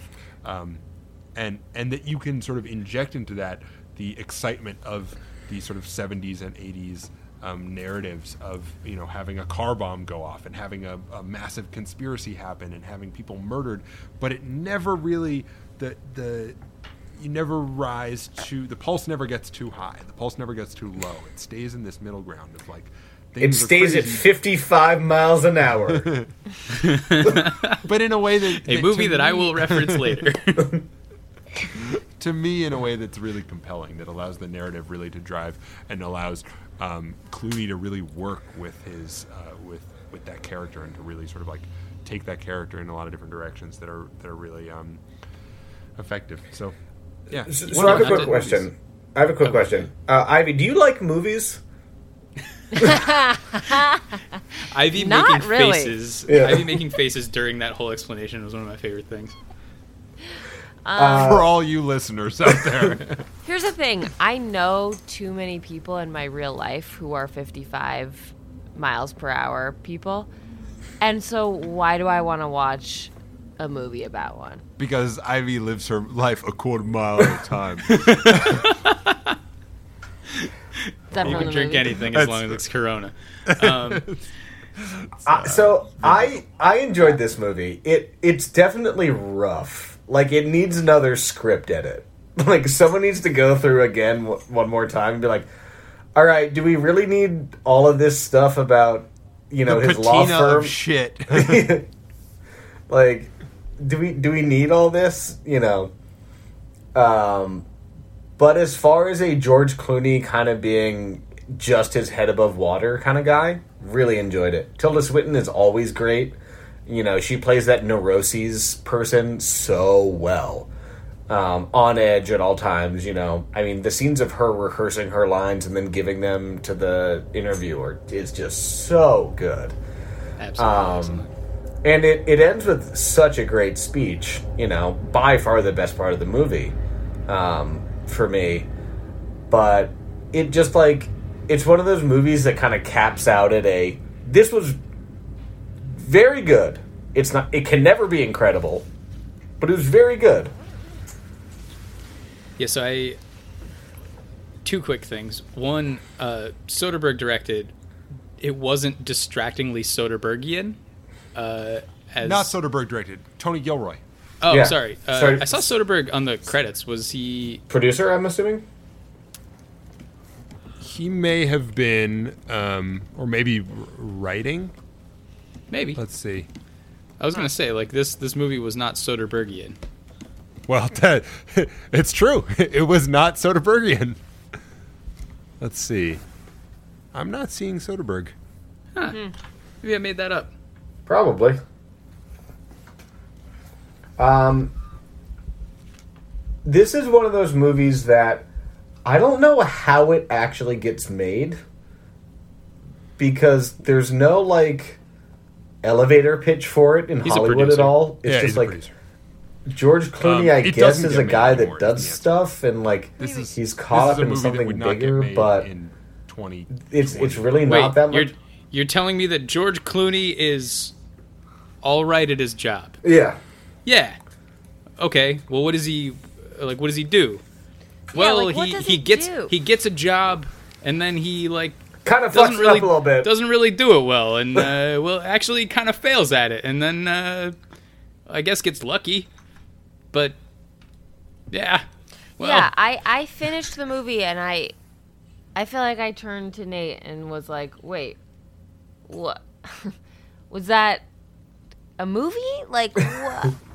What's the point of it? Like wha- Ivy, you haven't seen Tree of Life, so you Oh haven't my God. Was that a Ivy, movie? Ivy, for I my would for my thirtieth die. birthday that is coming up, that is my birthday gift.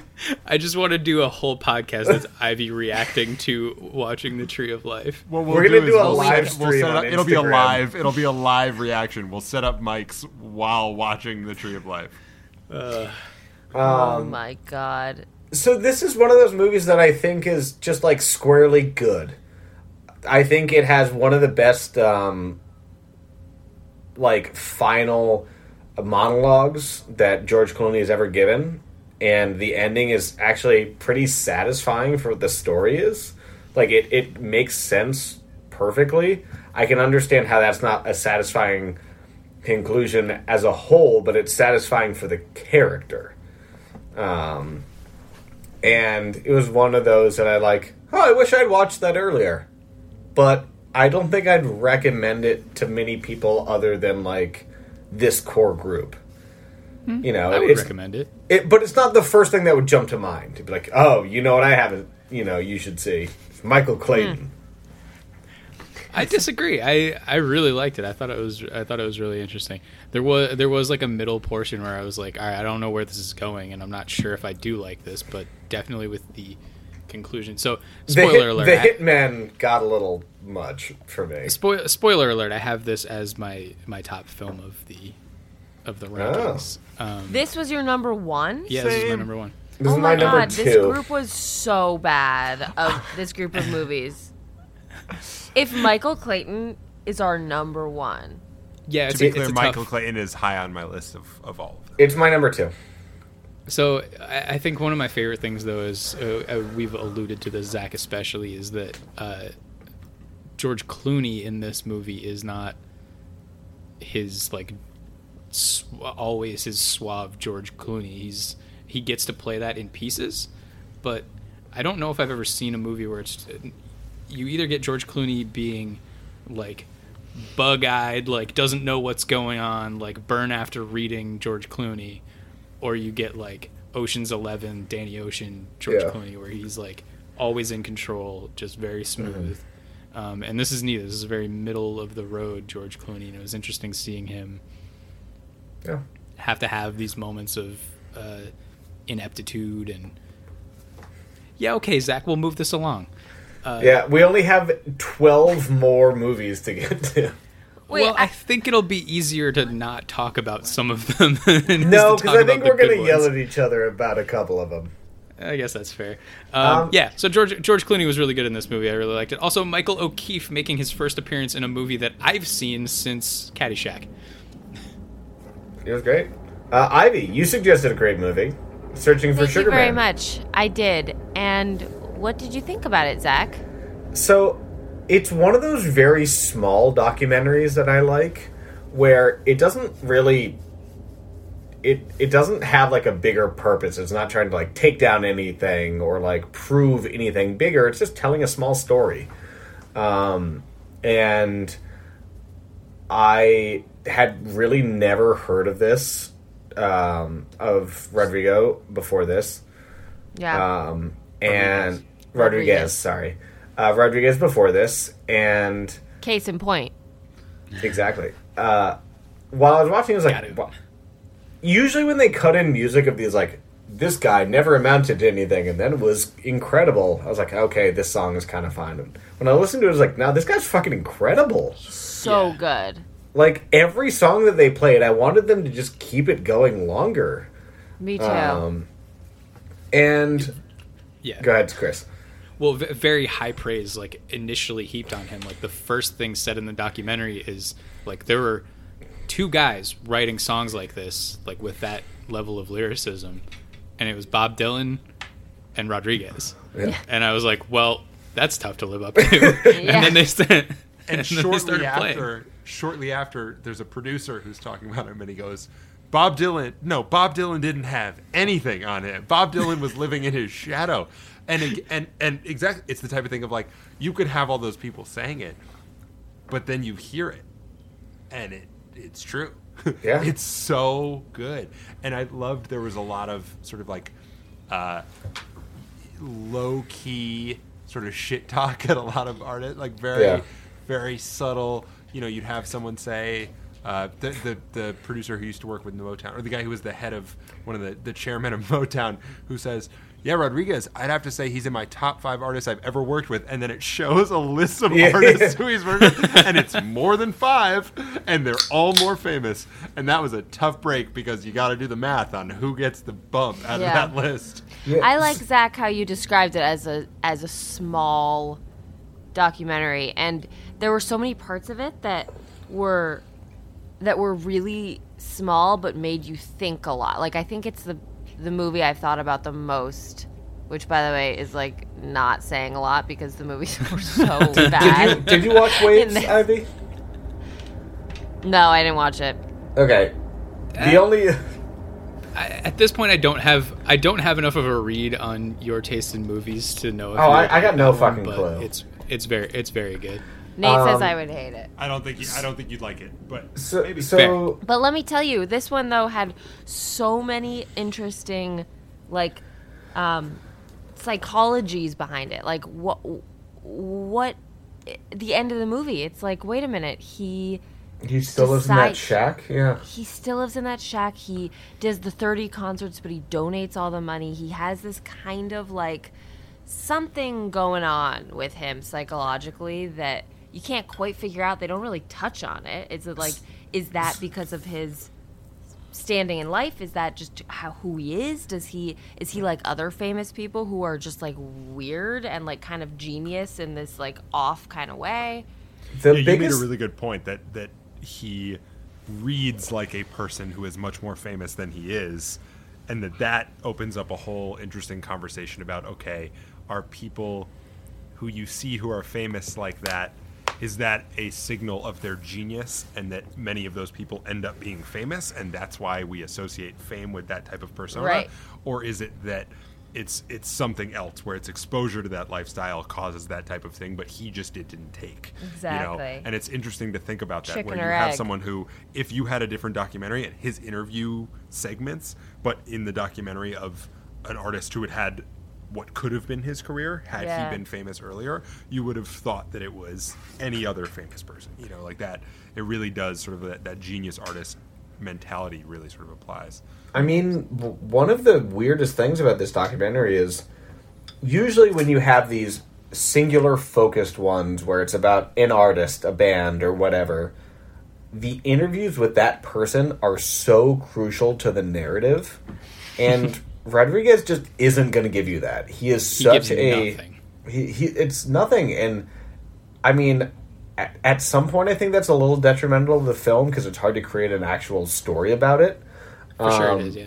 Yeah. But the fact that they were able to create this like incredible documentary without really any input from the actual artist is so Crazy. impressive. tells you how good the story is and and that was so i i texted you guys after i watched this and i i was just like this is one of the most unbelievable stories i've ever heard and mm-hmm. that's why it only works as a documentary because you can't you can't make a feature film about this because people are like nah it doesn't work because Yeah. like i would never you would never believe that this oh, guy Totally. who made two albums in the united states in detroit became famous in south africa like that's not a thing that like Yeah. i Totally. you would think this is something that we had all heard of. Like, I, I think Yeah. this was an Oscar-winning documentary, and I had heard It of was, it was. documentary.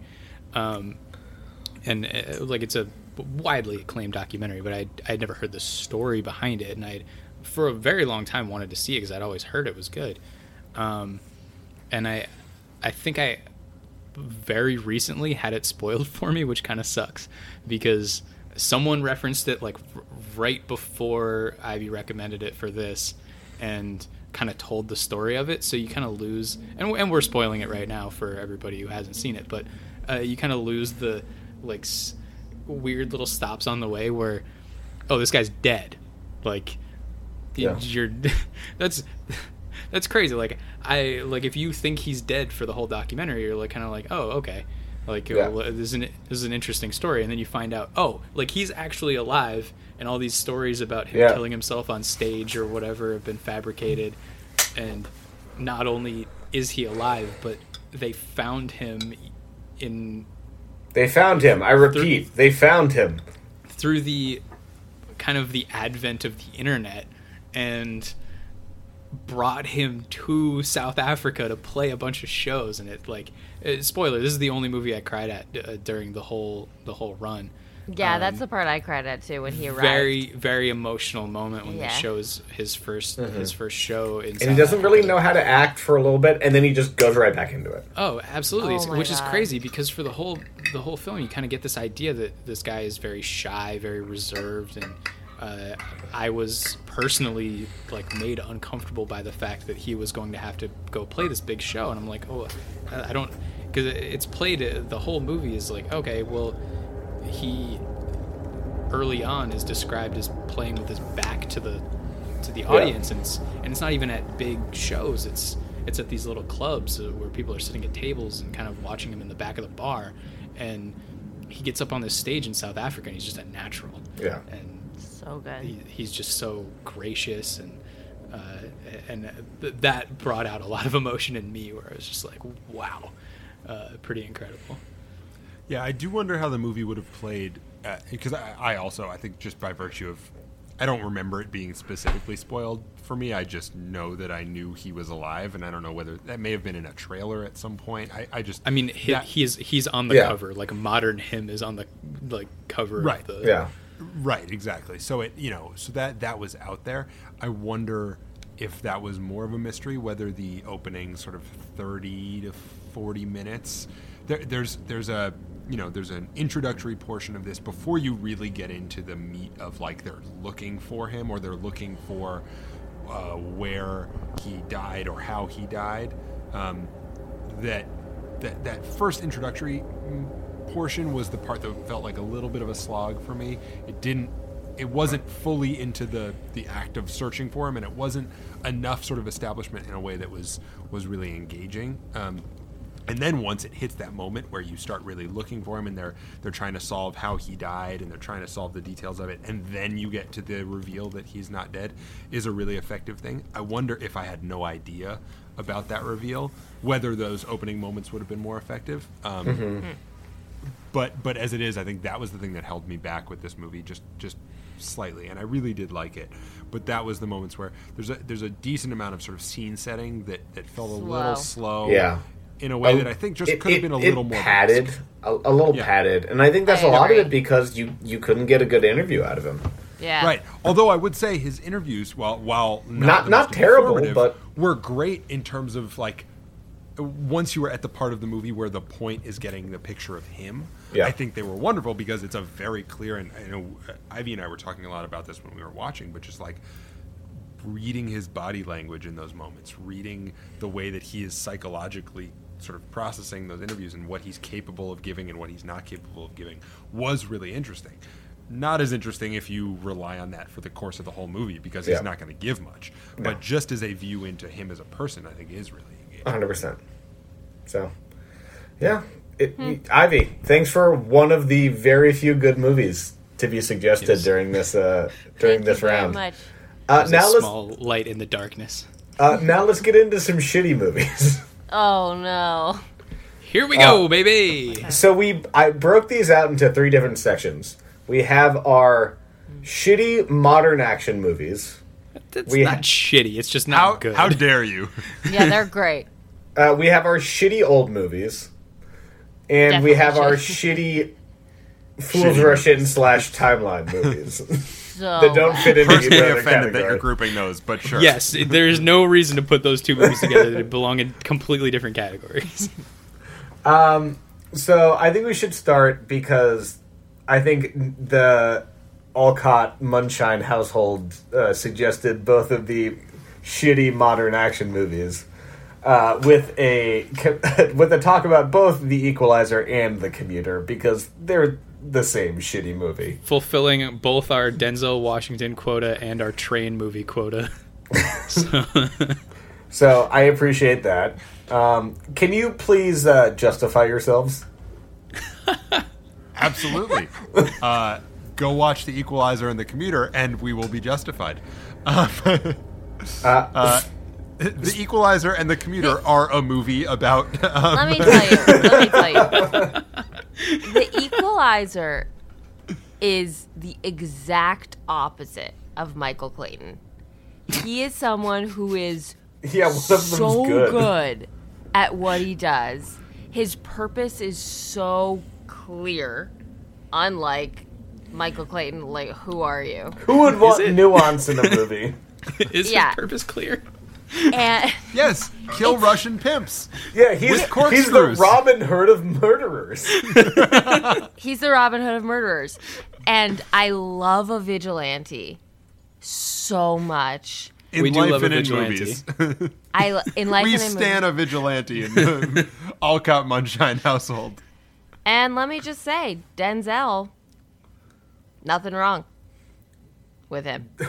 The, the only thing wrong with him is that he didn't try to do a Boston accent in this movie. How dare an actor, especially an, an actor as esteemed as Denzel Washington, not make the Hail Mary attempt at a Boston accent in a Boston movie?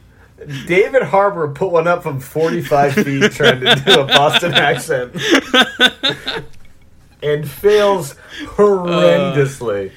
Yeah, he's pretty much the only one who really gave it a go, and I give him credit for that, but that's the only thing I give him credit for. As, as I said in numerous texts, I don't think we can hold him accountable. He was carbon monoxide poisoned by about halfway through this movie, and they may have filmed out of order. So I'm just chalking up most of his acting choices to that scene. Um, Oh, so, so, for he- those who he- haven't, he's seen, like a he's like a Tom Cruise where he has to do the stunt for it to take right. for those who haven't seen this movie, um, this is uh, uh, an Anton uh, Fuqua movie, um, part of their uh, his numerous collaborations with Denzel, um, in which Denzel plays a retired special ops or maybe hitman or maybe in some way governmentally associated. Um, I'm glad you also don't know because I don't know.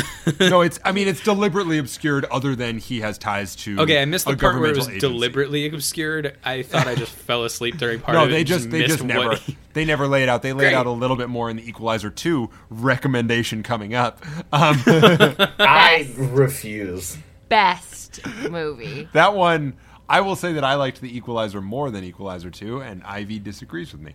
Um, I trust Ivy here, Thank you, Chris. mostly for mostly for posterity. um, so the the Equalizer is about this uh, retired hitman slash assassin slash government agent. Yes, assassin. Um, assassin. Um, How many whiskeys you at, Nate? this would be well. This cup is probably about seven shots, and I've had two. Um, uh, Do we need to go to the backstory? I don't think we need to go to bit, any a little of the bit, backstory. a little bit, a little bit. He is living in Boston and working as a um, a, a worker in Home De- uh, Home Depot esque establishment. It's Home Uh, Depot. It's Home Depot. It's Home Mart He is um, with the same logo. he's equipped with a very particular set of skills that involve, um, I believe, obsessive compulsive disorder. Uh, yeah, and which is kind of posited as a superpower. as a superpower that allows him to Which calculate how much time it'll take him to analyze an entire room and then use various things within it to kill lots of people. Um, and he uses these skills to kill many members of the Russian mob, largely because of their um, involvement in the uh, prostitution of of young women and the abuse of those prostitutes. Which I will he's- posit is probably a better reason for killing Russian mobsters than them having killed your dog. But Disagree? Disagree. Uh, this Yikes! one one dog's life, which I do value a very high amount versus many young women's lives. eh, oh, that's our that's our intro. That is not our intro. That is removed from the podcast. Anyway, So basically, incredible. um, I hated this movie. this this was my least favorite movie that I watched out of any of them. ever. What? Which is Uh, wild because he also watched Suspiria and Fools Rush In. Zach. I so I have I like a good stylized action movie. I think John Wick and John Wick 2 are v- good movies. I liked both of those. I think this took every aspect of both of those and made everything I liked about them awful. You know, it took the bad guys from like super weird Russians to just like, oh, crooked Boston mob and apparently a Russian guy with like devil tattoos. Terrible accent, by the way. Terrible accent. Um, you know, it was Alfie Allen had him beat for British guy giving Russian performance. it was stylized but not in a good way. You know they did the zoom ins on his eyes like every fucking time he did anything and you know he was both like he was a terminator. Like it was one of those he is too good to be an actual assassin because they slowed it down like he's a fucking superhero like with John Wick, he's just like they fight at normal speed and it goes and that works. When you slow it down to like 0.05 times, it's like is this guy just like legitimately an alien trying to do this? um, I, I I just don't respond to that whatsoever. It, it was as bland and mindless and nothing as any movie I think I've ever watched in my entire life. I'm life. going to absolutely distance myself from Zach on this one, where I'm somewhere in the middle. I I found it to be an enjoyable watch, but I was very confused for most of the movie. There were some things that that bothered me, like I don't. What he has this weird superpower that I guess is OCD and Is it a superpower? Like probably like, problematic uh, It's not a in some way. Um, and then uh, I honestly I really hate Chloe Grace Grace Moretz as an actress uh, in most cases. I hate Who is David? Harbour as an actor unless he's in Stranger Things. Uh, Yeah. she's the prostitute. Um, The sex. yeah, I mean, uh, j- she's she's on a similar level of like Claire Danes with just like bad face acting. Like I'm not sure what she's doing with her face most of the time. Um, How dare you associate anybody with the glory that is Claire Danes and her lower lip acting? Yeah, well, so Chloe Grace Moretz to me kind of not to make this a shitting on Chloe Grace Moretz podcast, but um, Let me let me was- just say that Chris is currently twirling his mustache as he says this. I think he- I think she was a very good child actress who kind of uh, and, and I think this goes for a lot of child actors and child actresses where the ones who are good at acting as children it doesn't translate to adulthood where it just like it becomes very extra and yeah it just doesn't work for me you know She she was like my fifty thousandth on my list of complaints for this movie. Well, eh, well, and and another complaint I had with the movie is even though I didn't like her performance in it, I didn't like that she was just like basically not in the movie at all, even though she was the the catalyst for most of the events of the movie. Um, but I did really enjoy the action sequences and things like that, and I think there were some things there where like if you honed in on this, I guess supernatural ability to slow things down and st- press a stopwatch or something and figure out like how He never he never everybody in- struggled. Like you know, he got shot or hit got or shot. whatever. He had a tough time in Home Depot. Home Home Depot as battleground was great to me. I really loved So that. good. I did have an issue with uh, getting into a fist fight with a guy and then I guess trying to spatially figure out like myself trying to spatially figure out how big Home Depot is where like th- the other the other two guys who are not preoccupied with anything else Listening are- to this fist fight. yeah taking like s- literally real time like 3 minutes to cross Home Depot to come and find them.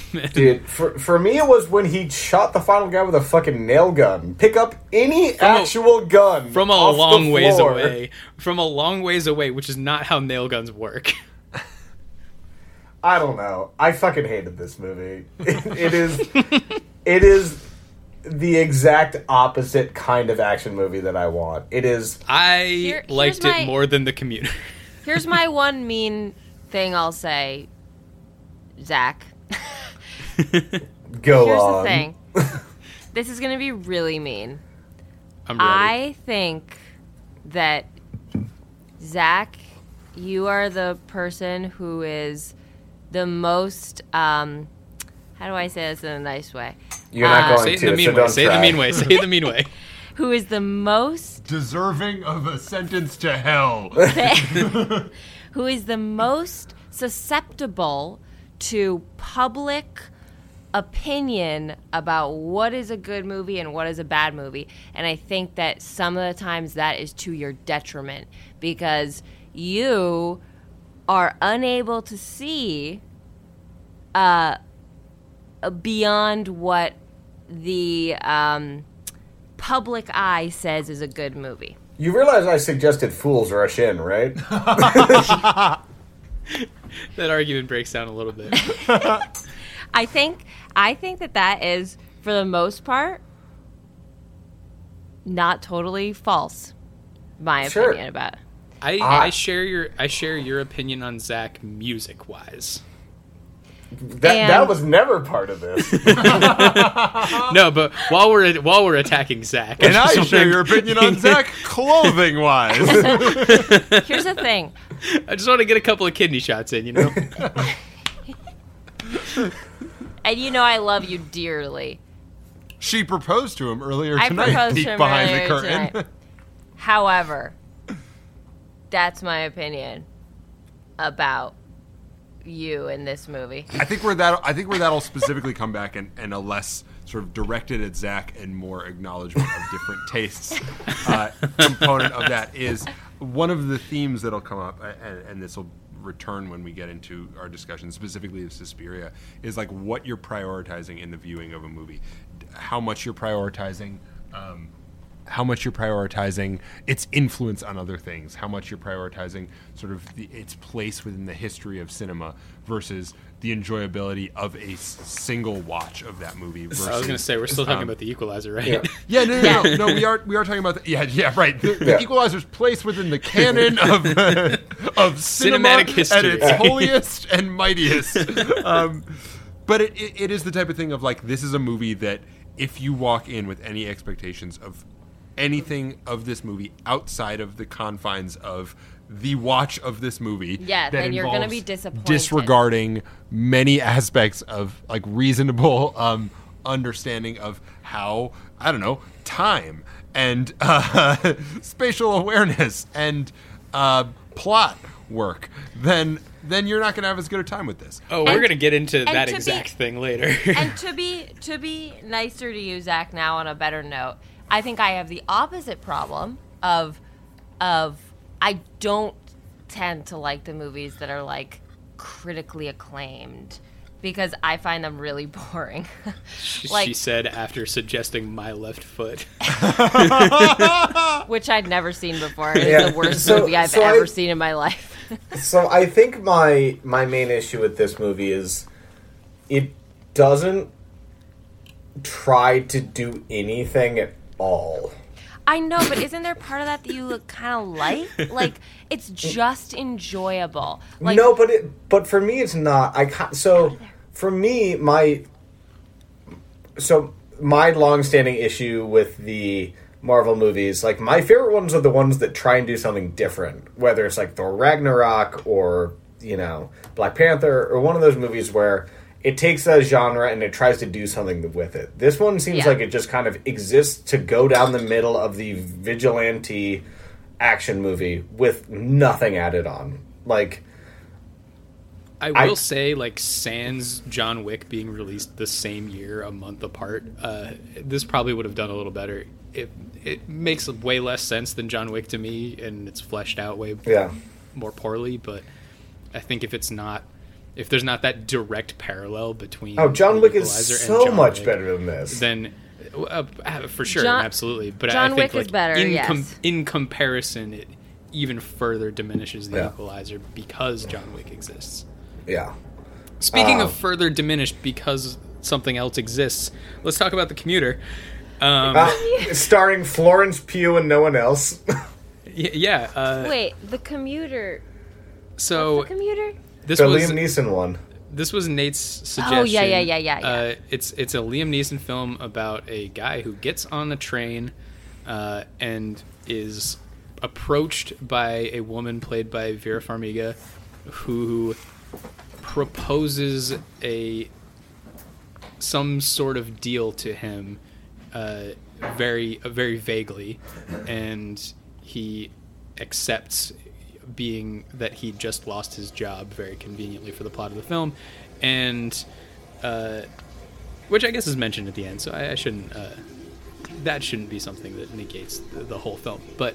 Uh, it turns into him trying to solve a murder on the Orient Express style mystery where he's trying to figure out who the murderer and who the person the murderer is trying to murder is going to be, all while on a train that's like speeding away.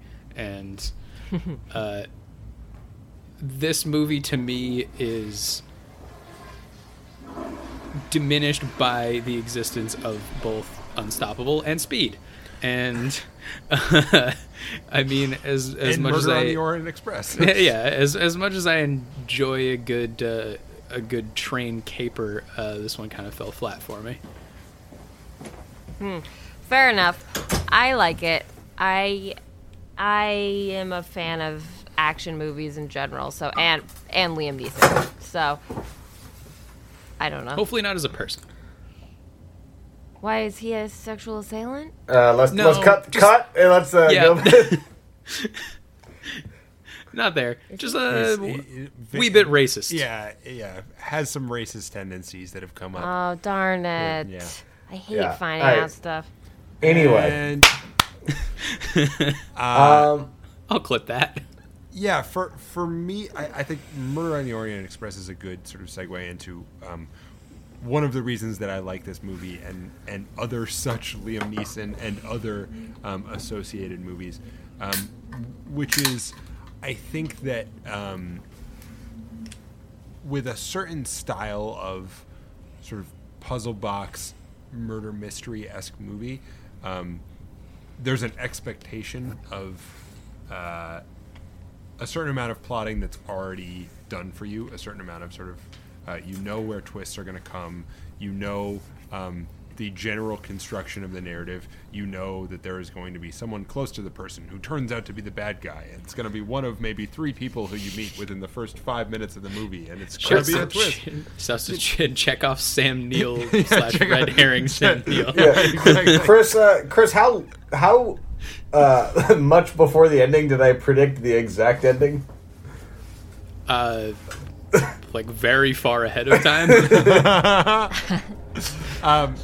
So, so for me, with watching mystery movies like this, and, and obviously there there are many um, different examples of this. Some that are executed much better, even in modern examples like Knives Out, right, where the construction, even if you could potentially guess the end game before you get there, the construction is sort of much much wittier, much um, more thoroughly constructed in an interesting and engaging way. This is the dumbed down sort of like C movie version of it, but in a way that for me still works because I'm not going into it with some expectations of some highbrow level of cinema. I'm going into it with some level of okay, I know the basic structure of this. Show me the twist. Give me like three funny lines from Liam Neeson and one thing that's basically just a, a, a scene, an outtake from Taken, uh, and then and then a cool twist at the end. And I'm probably going to be able to guess it, and it's going to feel great if I guess it right. And if I didn't guess it right, then I'm going to be surprised. And that's all I need from it. And I'm watching this with a different part of my brain than I'm watching, say, Waves Yeah. or Michael Clayton or Zodiac. And it's or the one same those part of your movies. brain you're watching the Ooh, let, let me use that part of your brain for one of my movies coming up later. Uh, No, it's a different It's a part of my brain. part of your brain. And we'll get to why. and we'll get to why. but Wait, I- it's about racism. Wait, I have a I have a question. I have a question for Nate, real quick. Um, do you know who Patrick? Like, did you know who Patrick Wilson was going into this movie? Because in I've only ever seen him in horror movies. Yeah, so Patrick Wilson, I mean, I, I've seen him in, in a number of different things, but it's usually in some B or C movie. He was in Aquaman as a um, Oh. as a bad guy. he usually pops up as a guy who seems like he might be an okay guy, but he's definitely a bad guy, and that's usually how it pans out. But I know he's had a run in um, a, a number of a number of horror movies. He's in well. like ninety percent of the horror movies I watch, which he is was great. on he was on Girls for for a minute there. Um, he he pops up in lots of things. So yes, I was familiar with Patrick Wilson beforehand. Oh, he was in um he was in uh, Watchmen in the original Watchmen Okay. as as, uh, as Nighthawk. so Okay. I honestly I haven't seen that since theaters, so Yeah. so I didn't dislike this movie as much as I thought I would because it's just because it's not as good if that makes sense. like it I'm really excited for Zach to like fucking wiggle his way out of this logic here. I think This this, is all movie, prequel to set up his justification of later movies. No, no, no. I think this movie knows it's dumb. I think the reason why I didn't like Equalizer so much is because Equalizer thought it was so cool. Um, and it, thought would be right. Um, and this one was like, all right, we're, we're setting this on a fucking train, and that's the only locale we're gonna get. We're gonna kill Mike Ehrmantraut in the first twenty minutes of this movie. Hey, put some respect on Jonathan Banks' name. We're, we're gonna put an MTA car on the one train going up, and just if you had talked to literal any human being who has ever lived in New York City, they could have corrected that. And they're like, no, no, no, we don't need to spend those seven dollars to correct the plotting of this movie. Um, To, to me, the the number one least believable thing is that people talk to each other on a commuter Yeah. train. Also, there are so many fights that people are like, "Oh, someone's having a fight over there." That's weird. Oh, did someone pull a gun? Huh. That's a real. Crazy. That's that's a real not understanding that that New Yorkers are very skilled at the like anything's going on, you just move cars. Uh, Just except for a gun. subtly move cars. a gun is a very specific. So the thing that I hated most, uh, I think, was instead of having the empty car be a car where the air conditioning wasn't working, uh, not a car Just a where there was homeless just a shit. Yeah.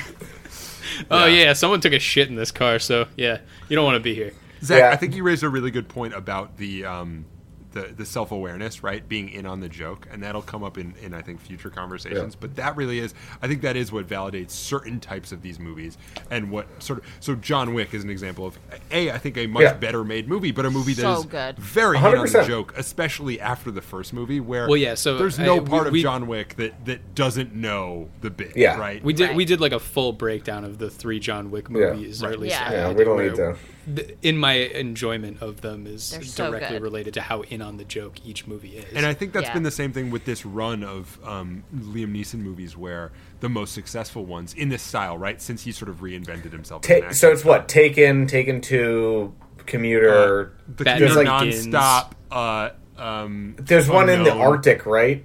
He's oh, in like uh, Cold Pursuit is Yeah. the new one. Yeah, um, oh, Cold, Cold Pursuit. that's the one that that I need yeah. I need to watch that. So Cold Pursuit is uh, like a fun little backstory. It was originally a Swedish film um, that was remade shot for shot uh, as as an American film as like a joke. And once you know that, I feel like you have to watch it. So I like I feel this need to watch this movie. Yeah. I have to watch it too. yeah. yeah. Like a So- critically derided Swedish film Perfect. that they decided we're just going to take this shot for shot and not change it. Let's change go anything." for it. um, yeah, I don't know. I don't think there's a ton to say about this because this is a movie that if I watched on a plane, I would have liked a lot more than if I watched it normally. You know, Unlike Nonstop, the same movie but on a plane, which would not be as good a watch on a plane. yeah. True. Um, yeah, I think this whole class of movie is is uh, it. It depends on. This is where you get into the Martin Scorsese conversation about cinema versus movies, Yeah. right? This is a movie. This is you, you put this movie on and it's a movie, and it's probably great if you're playing poker on your phone at the same Mm-hmm. time. Yes. So, so for me, I want my kind of movie in this genre to go for it. And I think The Equalizer took itself so seriously and tried to be the coolest version of itself and just failed horrendously. like, I feel like the commuter's like, we're going to do this only on a train. Like, I don't do know, you remember? do you remember the phone booth? You know, you know? Yeah, so I, br- I brought that up while we were while we were watching Unstoppable. Uh, it just like these complete bottle episodes of a movie. Just Yeah. take a bottle episode of a show and it's a movie now. And somehow I watched Phone Booth and I didn't hate it. Yeah. I think I I don't want to go back and watch it again, but I, I do kind of want to. I am curious to see if I uh, litigated that incorrectly because Yeah, I don't know. So, all right, let's uh let's shift to some along. old stuff that we hated. hey, Um, Oh, oh boy! all right, so Ivy, Yes. can you explain yourself, please? Yes. So here's the explanation. okay, I couldn't think of a movie, and Nate and I were having dinner with my parents, and they said, "Have you guys seen My Left Foot?" And we said no, and they Did said, Wim do this to us? "My mom, Polly, you can blame her." And she said, "It's the best movie you'll ever see in your life." and, and we said, "Okay, great." and So we- interestingly enough, she was off by a few. so I texted her while we were watching it, and I said, uh, "Why did you do this to us?" I, I'm trying to find the text. Um, and she said, "Is it bad?" Question mark. And I said, "Uh, "Yes, it's terrible. Do you you recommended it?" And she said, "Would I like it?" Question mark. wow, oh, you are your mother. I know.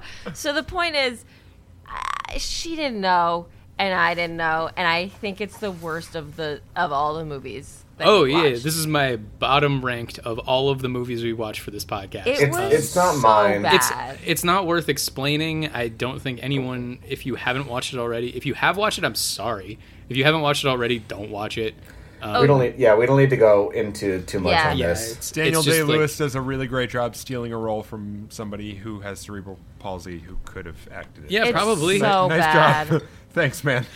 Um, it's a lot. Yeah, uh, if you do watch it, turn on the subtitles because between the whole like Daniel Day Lewising of this role and the Irish accents, there's no Awful. way to understand what Yeah. anyone is saying. Let's not even talk about it. Yeah, What, so what that I will was- say is this is a movie that had a significant impact on Irish cinema, and that is so. If you're talking about impact, this put Irish cinema back on the map in a way that was worth noting, and does not validate its quality as a movie, which is non-existent because So- it's garbage. So So the other thing it did is it showed um, crippled people in a light where they are both flawed but talented, which I don't think existed really before this movie happened.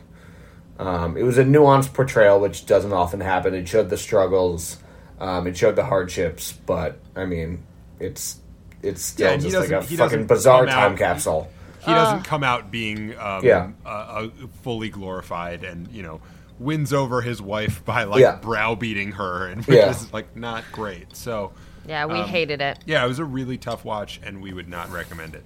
Yeah, Yeah, uh, Uh, classic. I will never watch that again movie. yeah. Next. Uh, ne- next film, uh, the 1973 version of Westworld, penned by one Michael Crichton, um, d- was not based on a novel. This was just a script that he wrote, um, and kind of a cheat because he used the exact same plot for Jurassic Park later on, because he was like, "Well, I guess people didn't really see this one, so." Uh, let's go ahead. It's 20 years later. We can go ahead and give uh, Jurassic Park a, a go. Yul Um, Brynner plays a raptor. yeah. um, if you've ever seen the show Westworld, this is better. Um, it's, I, I think the only thing that I don't uh, that this movie.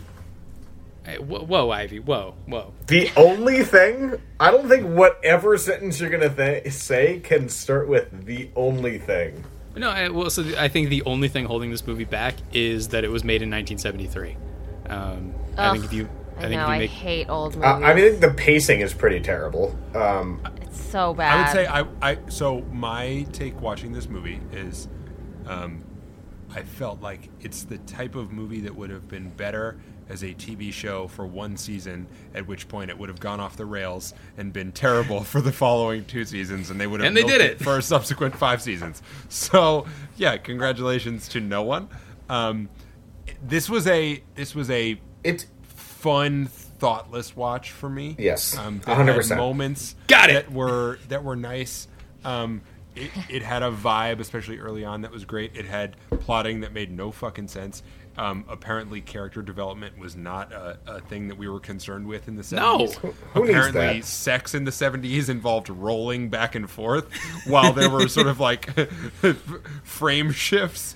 Um, uh, it you know so I, I it's hard it's difficult for me to feel like this was a good movie but it was an enjoyable watch for moments of it and then something that i totally tuned out from and then tuned back into and then tuned out from and then tuned back into um, i thought that the the choice to have it centered on westworld and medieval world and rome world was Didn't make sense. and didn't make a lot of sense.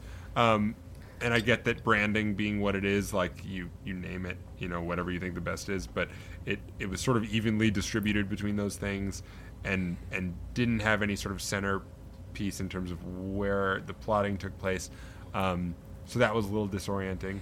Uh, I, I, I felt like the earliest moments of like sort of the entry into the park were some of the best, and then I felt like the chase scene sort of through the end was a nice segment where it was like you know what's sort of going on and that and then there was this middle ground where it was just kind of like jumping between characters who you had never actually met before but you were expected to have some relationship with that didn't really work for me um, so so yeah it was a you know of of the movies it's higher up my list only because i didn't actively dislike it uh, i just didn't I- i wasn't engaged with it fully Yeah. um, throughout That's totally agree. Totally agree. I watched this movie. I was like, "Oh, this is a dumb fun movie," and then thought nothing of it again. So Yeah. that So the- that's that's good in in this uh, Yeah, sorry, category. go ahead. Oh, I was just gonna say I didn't really watch it, but I walked in the room and I did not enjoy those couple seconds. Okay. Um, Thanks for that. Um, But So the- but great thought process on trying, Chris. So, thank you. so something else you didn't like at all Well, is. well, I'm, well, uh, do I get to talk about this movie at all? oh no, absolutely not. Well, uh, okay, I'll, I'll say one thing. I, I think the killing of its, I, I guess, like ostensible main character, uh, pretty early on in the film was pretty cool, and I, I think. Uh, so you have like your movie star, and then you have your like character actor sidekick, and you kill off your movie star, and it becomes this movie about Yul Brynner chasing down this character actor guy. Yeah. Uh, I, I thought that was a cool choice. I liked that. I thought that it was more that was more about who was cast than it was about the narrative because I think from the narrative perspective, the sidekick was the centerpiece more than um, uh, James Brolin. James Brolin, who is obviously the, the better Yeah. known, Who also looks distractingly like Chris, Christian Bale. Yeah. and and also Josh Brolin. Um, it's it's Yeah. a Yeah, that's real. Um, uh, but so so there, uh, I think that I was waiting for him to become more of a centerpiece, and then he gets killed off, which Yeah. is jarring. Um, but I think narratively, he wasn't actually the centerpiece. It was really focused on, and I don't even. No, I think you're that- right. Um, but but I, I still think the framing of it is set up in a way where, like, when you see this movie, it's Yul Brynner and James Brolin as like the centerpieces of it. Um, Yeah. and and that And- doesn't really end up being the case. and we'll get to this in the in the next film that Zach is going to transition us to. But I, I think the the kind of like back half of that movie, the the final act, is a really cool like '70s horror movie kind of deal where you get this looming threat that isn't really in hot pursuit or anything like that. It's it's a very uh, very Halloween esque, very Friday the Thirteenth esque kind of kind of horror movie where it's not an imminent threat that you can get away from this if you if you need to, but for some reason you just can't, and that's kind of one of those uh, the themes that kind of went through all those '70s horror movies, and I thought that was really cool. Yeah, um, I, I did think uh, on the sort of in on the joke meter. Um, there were moments, especially early on, when they're sort of outfitting themselves, where like some some aggressive banjo music comes in that, that just sort of alleviated any concerns that I had about this movie taking itself too seriously, which which helped a little bit in terms of my enjoyment of it, where it just eh, there were no illusions that this movie was was thinking of itself as sort of high art uh, high high cinema, anything along those lines. Like, like it was supposed to be a sort of fun watch. It wasn't supposed to be some some um, massive sort of commentary on um, the state of the world. Although I think there are there are sort of implications of those things um, in a way that, that lets you just kind of enjoy it at face value. Um, so that there's there's value to that. Yeah. So, and then four years later, one of the greatest movies of all time was released. And also that same year, Suspiria came out. So, Suspiria was my recommendation for the group. Um, I watched this movie for the first time about eight or nine years ago. Um, and it was kind of the perfect thing. My roommate at the time put it on around Halloween. We like had a few drinks and watched it and, you know, played it super loud. And it's one of those very classic cult movies where it's super imperfect. The ADR on the actors is just absolutely atrocious. Um, it's very clearly low budget. It very clearly, you know, was made early in this filmmaker's time. But there's something about it, um, at least for me, where the vibe of it is something I just want to like, like invest in, even though the mechanics of it make no sense. Um, and I, I think I'm a little bit more than you guys a vibe kind of movie watcher. Um, than uh, than the like specific mechanics kind of movie watcher. But I think this one, at least for me, I, I don't know. I just love the style of it. All right, I'll, I'll go ahead on this, I guess. Um, Because I know you both hated it. no, I, I didn't. I didn't actually hate it. Um, so I, I hated out it. of the out of the yeah, I think we got that. Out of the three of us, I'm the most uh, horror movie enjoyer of of the of the group. You definitely are. and I I don't even think it's close.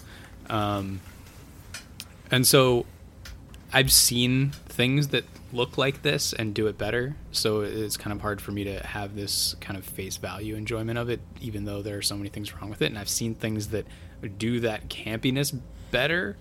Um, but I, I do think there are some very good core things going on here where like the the idea of being in a situation where you're stuck and no one believes you and you can't really get out of it and there there are so many things going on where like all right she's being I, I guess drugged through the wine and or food and keeps falling asleep at times where uh, her roommate would be giving her in, like important information um, and knowing that th- things are amiss but not having the the agency to tell anyone reliable, like kind of a fish out of water deal where the, there's nowhere to go with this information, um, especially in the 70s. Like not having cell phones is a big, big deal there. Um, that whole hopelessness is is a very strong theme in a lot of horror movies, and it's something that I enjoy. The movie itself gave me a lot of nostalgia for other 70s horror movies, but more so than me wanting to watch the rest of the movie. It made me want to be like, oh uh, man, remember this other? Remember Texas Chainsaw Massacre? Man, that movie was sick. I want to go back and watch that.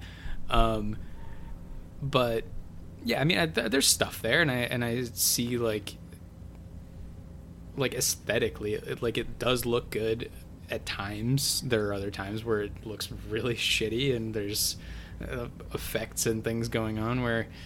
Uh, I mean, I feel like they could have done it a little better, even with So, like, so Chris, if minimal you're saying, effort. if, but if you're saying this about this movie and not about Westworld, I mean, it's it's the same kind of thing. I don't know that Uh, it is. I would disagree, I disagree, disagree. with that. I don't think that I don't think that Westworld ever looks. Um, uh, Westworld looks like a movie made in the '70s. It doesn't look under budget. It doesn't look, or, or it, it doesn't look low budget for what it is. It looks like well, a one it made- was low budget and one was yeah, uh, well, it- Hollywood movie. no, exactly. But that's, that's still a qualitative that thing. Like, we can we can we can account for those those aspects of it in terms of the context of the movie, but it doesn't take away from the experience of watching the movie, right? So so and I think this is where we get into the the, the conversation that I was mentioning sort of earlier with the the impact of sort of like how much you're valuing uh, the influence of something or its its societal context. Um, on on your judgment of it versus how much you're just valuing sort of like the the product itself, and I think there's value to both things.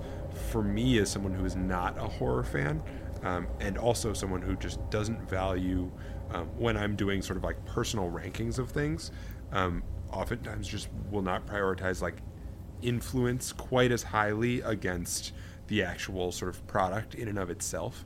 Um, recognizing that you can't fully divorce those things, obviously, but but just like in terms of what um, I find the most value in, um, this movie has bad acting.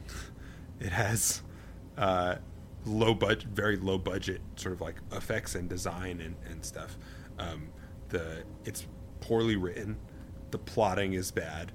The the it's often really poorly directed too. right. So it's it's the type of thing of I, I feel like at moments all you're riding off of is like interesting lighting choices sometimes and uh, interesting music cues sometimes and the impact that that had on future movies. And so for me, not being as tapped into those future movies, that's not going to carry my enjoyment through the movie. And so all I'm left with is a movie that feels like it's failing on a number of fronts and therefore I'm not able to tap into it. That's not negating its influence or its its sort of like positive impact on future movies, which I recognize. It just doesn't affect my enjoyment of this specific movie, which just didn't do it at all for me. It really Zach, didn't do you click on any of those things. do you have a, a background on like what this influenced?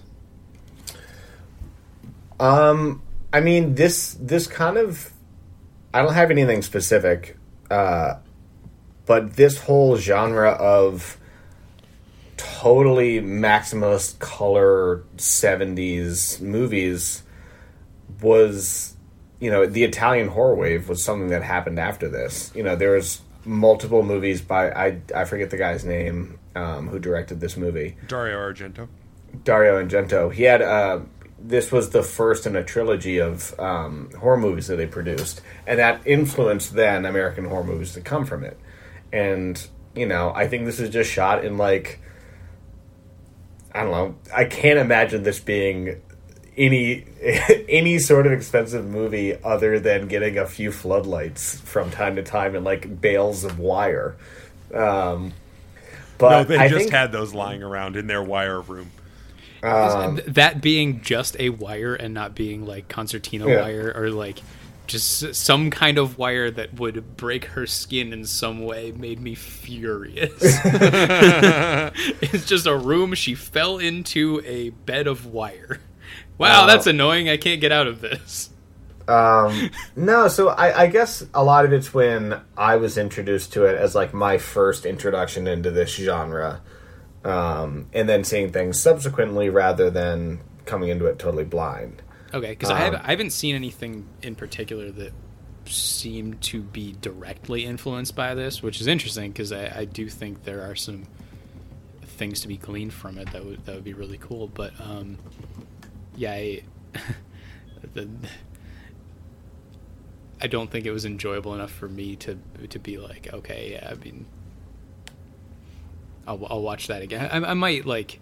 uh, To be fair, I'm, that it's a thing that I might revisit, like if I got a group of friends over, like you said, and just had, to have a bunch of people and, and throw it on the TV.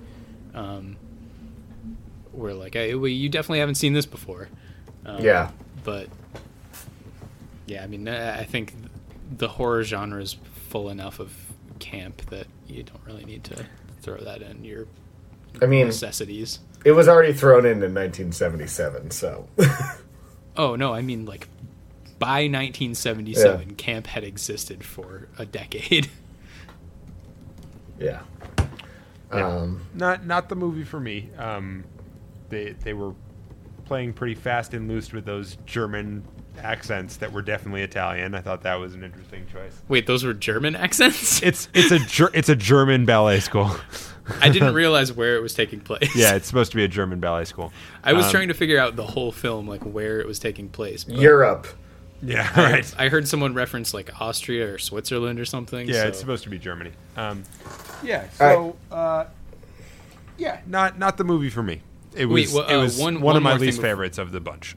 So one more thing before we move on. My intention was to watch the 2018. I think it was 2018 version. I still have not watched that. Yeah. Um, uh, after it, and I think this movie made me want to watch that less because I think like a a modern version of this doesn't interest me at all. So so this so the modern version takes all three of the movies um, and then encapsulates it into one thing. Interesting. All right, maybe So I'll do it. It's a big it's a bigger story. I haven't watched it. I haven't watched the other two, so I I can't. really might I speak might on do It. I might do the other two and then do the the last one like during spooky season. Yeah. I'll get Um, back do, on that. do you want to do you want to end on a good note or a bad note for our movies? Well, I mean the let's end on the good note. Yeah.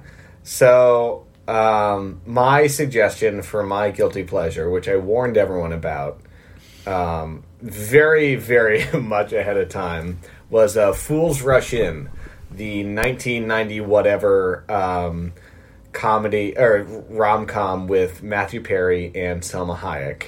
It was something that my mom liked to put on as just a nothing thing in the afternoon. Um, and I probably watched, I don't know, 10 to 15 times as I was growing up. Um, and it's not a good movie, uh, but it's something that I have just seen so much that it's kind of comfort food for me. So going back and revisiting it, it was just like, oh, a lot of this is just pretty blatantly not how people talk today.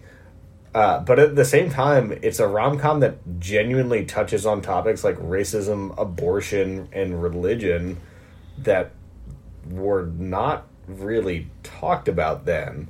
And it was just a movie that seems so dumb on the surface, but doesn't end up like talking about all that much, but at least thinks about things, which is just very bizarre.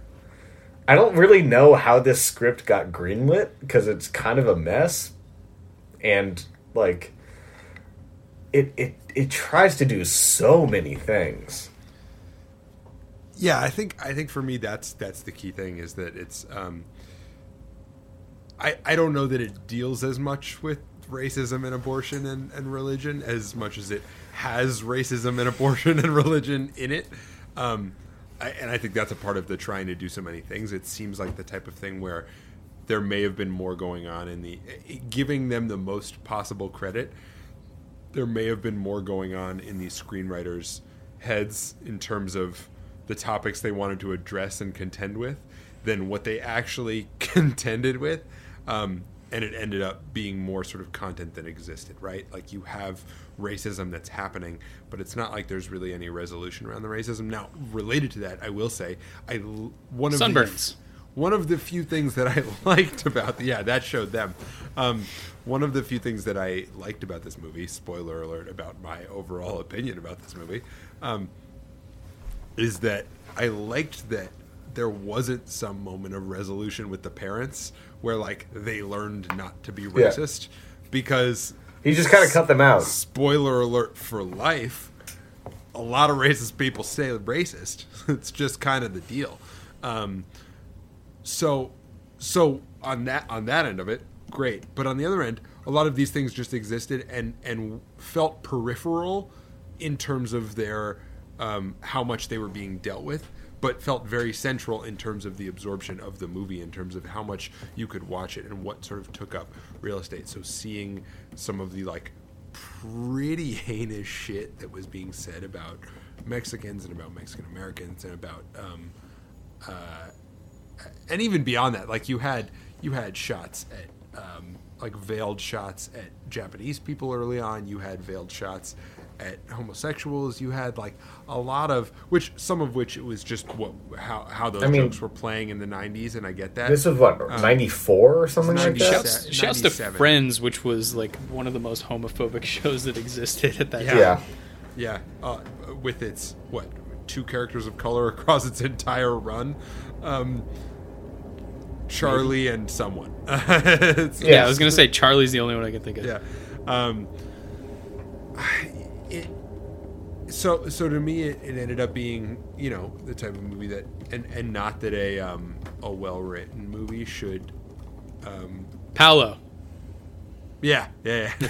Um, came up with a second one. not that a well-written movie should um, uh, that that should sort of override inherent racism within it right like we should obviously contend with that regardless but the fact that this was so badly written didn't even allow you an escape from it um, so uh, yeah to me it was just it was a very difficult watch from front to back because it was um, uh, narratively not engaging and then disorienting and problematic. If, if you don't have that intro when you're young, Yeah, as absolutely. like a as, as a thing, it's like, oh, I'm going back to this Totally. rather than I'm jumping into this. It's it's very different. right, because there's not a foundation that would allow you Yeah. to sort of have a grounding in it outside grounding of in the racism. problematic. Yeah, yeah, right, exactly. Yeah, right, exactly. If you don't have a foundation of racism, then it's going to be really hard. to, So you know what? The one of the saddest thoughts I had watching this movie, I was like, wow, they didn't make the romantic interest helpless. Wow, good on them. And I was like, Yeah. no, like I, that's not good on them. That's just Yeah, like what a you normal know, thing should normal. be. no, for sure. yeah, right. No, I, I mean, I, I don't. I also I stepped out during part of this conversation because I didn't think it was essential. But um, I I assume Zach probably brought up that the, this this movie does deal with some things that weren't necessarily commonplace to talk about in the '90s, like abortion, um, where where I mean there, there's some am- ambiguity in the middle there where you think that this very Catholic woman had an abortion and um, has maybe tried to deal with this r- religiously. Um, and, and I thought that was pretty interesting, um, which is what elevated a little bit for me um, from what diminishes it a lot. Um, b- but yeah, I mean, other than that, uh, I, I think this movie overall was the one that I spent the most time yelling at the TV, saying people don't talk like that. uh, it's a tough script. It's uh, like aside from anything problematic, it's just doesn't make a lot of sense. It's uh, Mhm. yeah, and, and I mean that's that's not something like we're not holding this to a high cinematic standard, but if you throw in everything else, it like in full context, it's not good. No, but I mean, it's something that I watched. And you made when one of young. my friends watch this too. I didn't make that. there there was a tertiary she caught some she caught some flack from that. All right, I will accept that. All right, should we move on to the the good one of the bad ones? Let's go to the good one and the bad ones. All right, so I, I watched this last night. Um, two days ago, as of this recording, was the seven year anniversary of the first time I watched this film. Um, it is Timeline. It is based on a Michael Crichton novel, uh, one of my favorite novels ever written, which stands in stark contrast to the finished product of the adaptation, which I think is one of the most misguided attempts at an, an adaptation I've ever seen. Um, the novel, uh, Michael Crichton, uh, I, I do love a lot of his novels, and I, I've read most of them.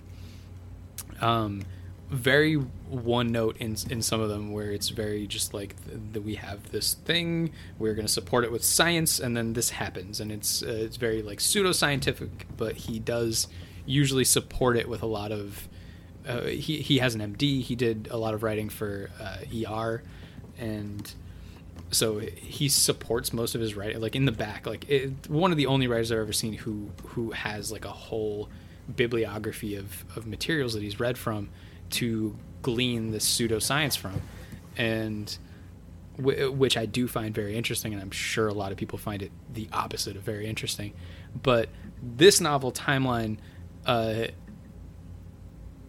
an incredible kind of oversimplification of how time travel could possibly work.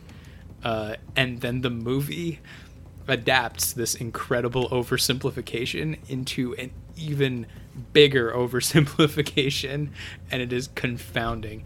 And to me, extremely interesting in, in, in all of the choices that it makes to just ignore any sort of character development, any sort of real plot, uh, and it, it just eschews anything that that may raise questions, and they're just like, no, nobody watching this is going to ask this, but it, leaves you with so many questions, and uh, I'm just I'm very interested in what you guys think about this movie because it's one that I watch. I haven't seen it in maybe like two or three years, but before this it was one that I watched like yearly, which is why I remember why the like when I first watched it because it was a uh, kind of an event between uh, me and my roommates.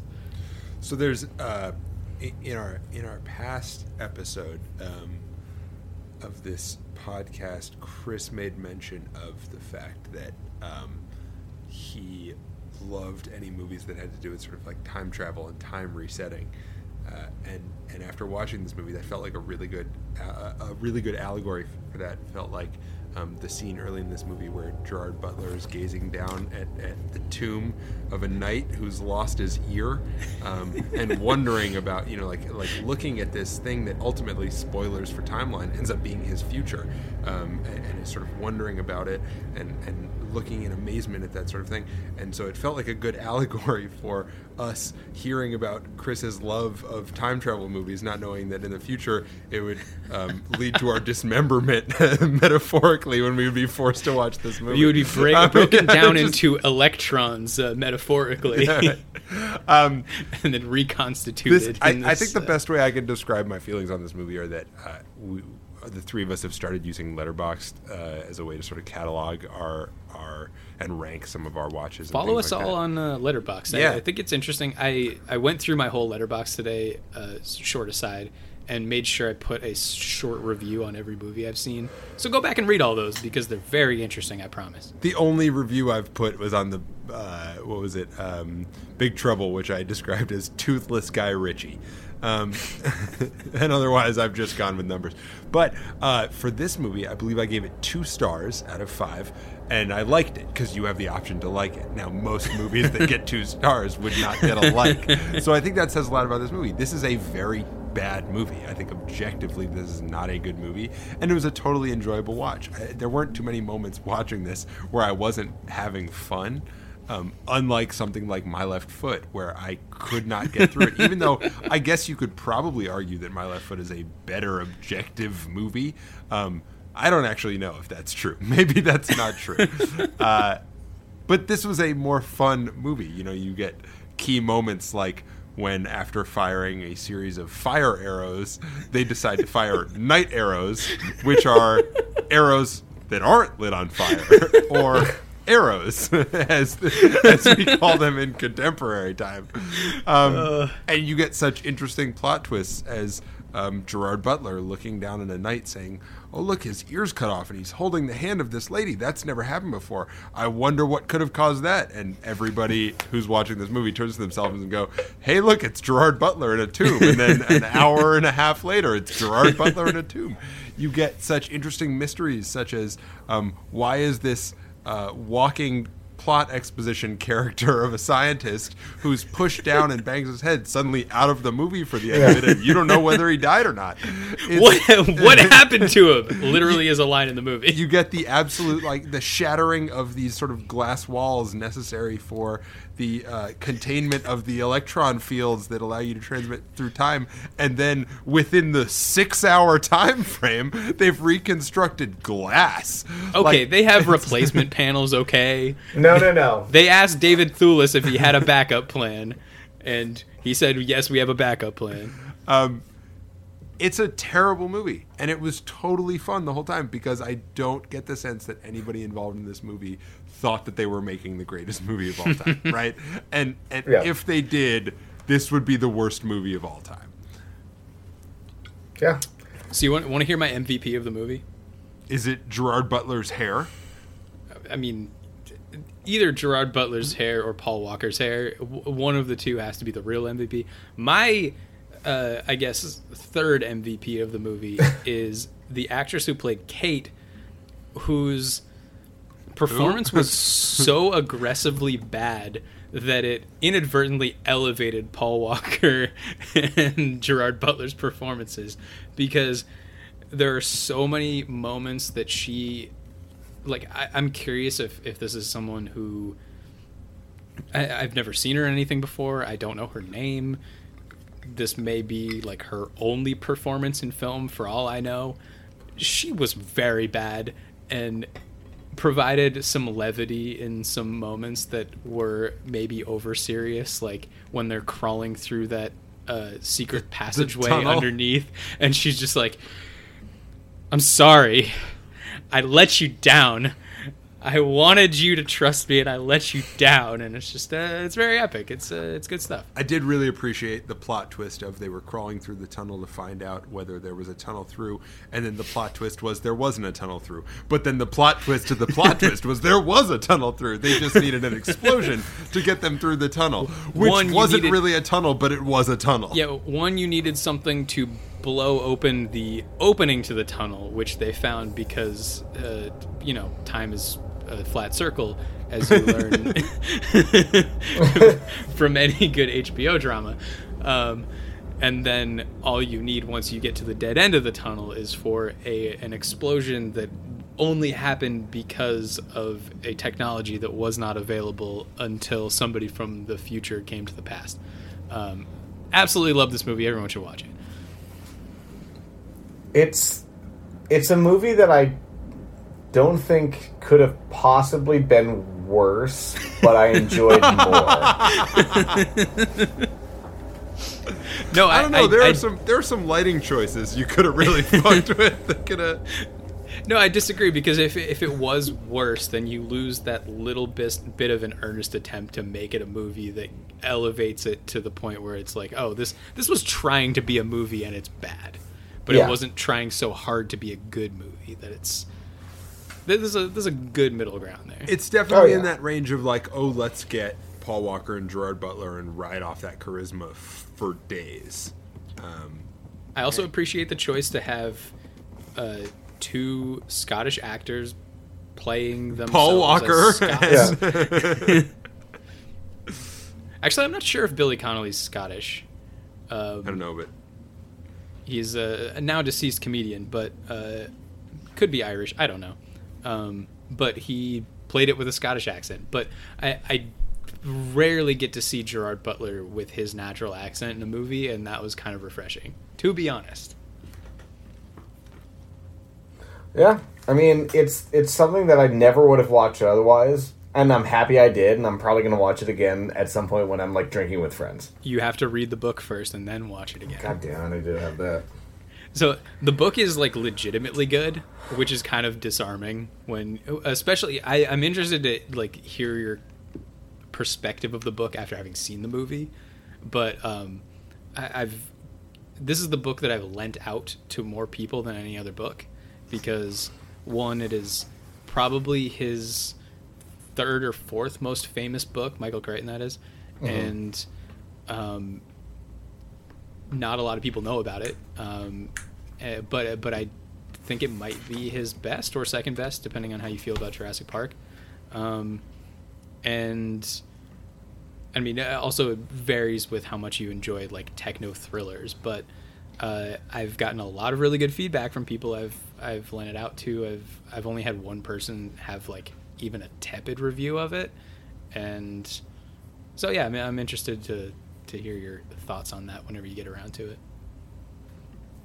Yeah, I mean, absolutely. Oh yeah, backstory by the way, I uh, bought this book for Zach and sent it to him because Shipped it because to I was me. I was very petty about him uh, making fun of me for not having uh, read Little Women.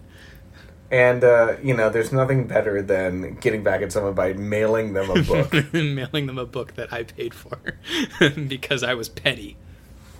yeah. All right. I, you know, after all those terrible movies, I think we should probably recommend some decent ones. Let's do it. Uh, do we want to rank those ones first before we get into the new ones? Um, I think we should just go super quickly because we're just going to hurt each other's Yeah, yeah, feelings. just just quickly. Um, Chris, start off. Yeah, I'll go first. All right, I got uh, Michael Clayton, Waves, Searching for Sugar Man, Color of Money, The Wackness, The Hustler bonus, uh, The Equalizer. Uh, big big gap between six and seven there. Uh, the Commuter, big gap. Uh, Timeline, big gap. Suspiria, uh, small gap. Fools Rush In, Chasm, My Left Foot. you left out Westworld. I yeah, I forgot to rank Westworld. Uh, I think it would probably be behind The Hustler before The Equalizer. Cool. Um, I had we had very similar rankings uh, through the top half, three quarters, um, with a couple changes. I would go uh, Michael Clayton, Waves, uh, The Wackness, Searching for Sugar Man, Color of Money, The Hustler bonus, The Equalizer, The Commuter, Westworld, Timeline, My Left Foot, Fools Rush In, and Suspiria. Nah, that was All right. So mine's going to be a little different. So I have number one is Waves, Michael Clayton, Searching for Sugar Man. Number four is Suspiria. Fuck you all. just wrong. Uh, five is The Color of Money. Six, uh, after a precipitous drop off, six is The Wackness. Uh, seven is Westworld. Eight is The Commuter. Nine is Fools Rush In. Ten is My Left Foot. Uh, no, sorry, sorry. Uh, ten is Timeline. Eleven is My You Left should be sorry. And twelve is The Equalizer. okay. Um, so yeah, let's recommend some movies to each other. So This this will be better for for all you all you listener.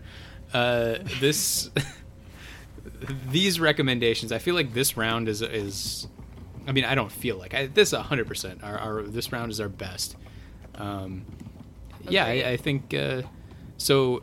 We'll start with the bowlet recommendations, which, which are like our cheating ones, where we've seen them for the most part, but at least one person hasn't seen them, or uh, like they're essential movies that at least one person hasn't seen or haven't seen in a while. So we got Eternal Sunshine of the Spotless Mind, which I haven't seen.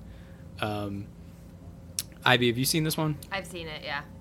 Okay, so I'm the only one who hasn't Just seen for it. you. It is Thank an essential movie. I've wanted to see this for a while. I just n- never gotten around to it, and that's kind of why we exist. I, I think as a podcast in general, uh, there are so many movies that are out there, and everyone has those movies that are just like, "Oh my god, you've never seen this movie?" It's a deeply And self-serving podcast. Yeah, and I, I think we're we're aspiring to show just each other these movies that uh, you should have seen.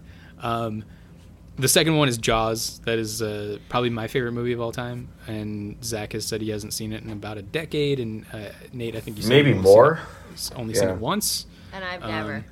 and Ivy has never seen it. So, uh, yeah, I would say go for it. Uh, anyone else out there who has not seen it, Jesus, it's so good. Um, and then uh, let's get into our personal recommendations. Nate, go ahead. Sure thing. Um, so I, uh, in in sort of thinking about future recommendations, started sort of lumping things into the the idea of a double feature. For for reference, for for those of you who you know have been following us and are this deep in the podcast again, which I, I guess congratulations. I'm sorry. who knows, um, Gabe.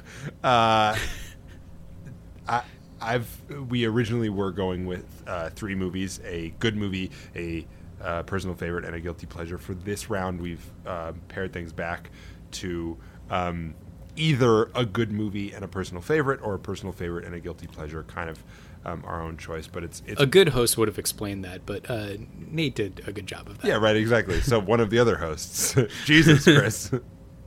um, uh, so so we've paired it back to two, um, and I've started thinking about these sort of as as uh, within the context of like a good double feature, things that can kind of pair together. So so thematically similar things. So the two movies that I went with are um, He Got Game, the Spike Lee. Um, film with uh, Denzel Washington and uh, acclaimed NBA player Ray Allen. Uh, and um, paired with that is uh, the incredible Love and Basketball. Um, I'd be curious to hear what the uh, line you drew between those two movies was. I, I think you'll be able to figure it out. We'll, we'll reconvene in about two weeks to discuss. Uh, so those are my two recommendations. They are both movies that I really love. Um, I, I think if we're categorizing, I would put um, He Got Game more in the sort of good movie category, or or maybe personal favorite, and then Love and Basketball more in the personal favorite. I guess guilty pleasure, but I think it's a very good movie. Um, so so it would be cheating for a full guilty pleasure. Uh, um, Oh, I cheated on mine 100%. yeah, for sure. So uh, yeah, those are my two recommendations for this round. Okay. Ivy, what are yours? Thank you very much. Mine are, oh yeah, great movie, Clueless. Anybody have seen it? Have they? I, I, this So- is one of those that I saw a long time ago. Need to see it again. No, so for me, this is one that uh, I've never had a real reason to prioritize this movie above a, a like litany of other movies that I haven't seen, and this is a good reason to watch it. I've always wanted to see it, and that's why we exist. Same for me. So good. You're gonna understand so many pop culture references after Well, you so, watch it. so fun, fun thing, fun little aside here. So, just today, I started listening to the Zach Braff, Donald Faison podcast where they they're revisiting Scrubs, and in the first episode and a little bit in the second and third episodes, they reference um, their casting processes and how Donald Faison, being in Clueless, helped him uh, with with some notoriety get into that that Scrubs uh, audition, and yeah, I mean, I big fan of Donald Faison, big fan of Paul Rudd.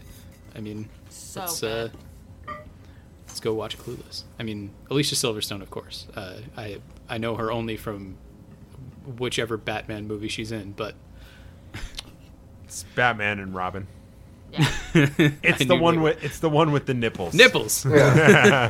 Okay, my other recommendation is Lars and the Real Girl. Has anyone seen it? I have not. I have not. Okay, you guys are going to love it. So Zach, this is made for you. Uh, Lars and the Real Girl is a um, a movie that uh, We, I- I'll tell I- the yeah, story. Yeah. Um, we went to we went to Ireland, and we got to Ireland at like their time, I don't know, two in the morning. Our time was like 6 p.m. So we were wide awake and we uh, had no internet in our hotel. So we had to look like on the archives, you know, like how you have five movies on your computer stored somewhere that you don't know where. And this was one that Nate had, and he'd, you'd never seen it. I'd never seen it. it. It had been sitting on a hard drive that I had um, jacked through a, uh, a server at college where we were able to rip a bunch of movies illegally. Um, sorry, apologies to all the filmmakers that I that I stole money from. Um, but we, uh, yeah, uh, this was a movie that I had sitting on a hard drive for years and never got around to watching. Ryan Gosling in a, a sort of early breakout role um, that that uh, involves him falling in love with a blow up doll, and that's kind of where we'll where we'll take it. Didn't really know. I had no idea what this movie was about. So interesting. Good. yeah, good backstory. that's the short the short pitch. Yeah. Um, and so my two recommendations. Yet again, you guys have left me with a recent movie that is uh, critically acclaimed that I know you will love. yeah, but we're making this real easy on you, man. yeah. Uh, in If Beale Street Could Talk. I know Nate has watched that already. Well, Zach, Um, uh, before you go into this, put down um, uh, "Call Me by Your Name" uh, and "Moonlight," which I Yep. haven't seen. So uh, Oh. log those. Yep. Perfect. All right. So those, those, are ones go. that I've wanted to see for a while. Just put them down. All right, those those are added on the list. Um, but if Beale Street could talk, uh, Barry Jenkins movie, just one of the most romantic, beautiful films I've seen ever. Wow. Um, and then the other one, which I think both Nate and Ivy haven't seen, is uh, Shaun of the Dead, Never seen which it. is, is just the perfect like.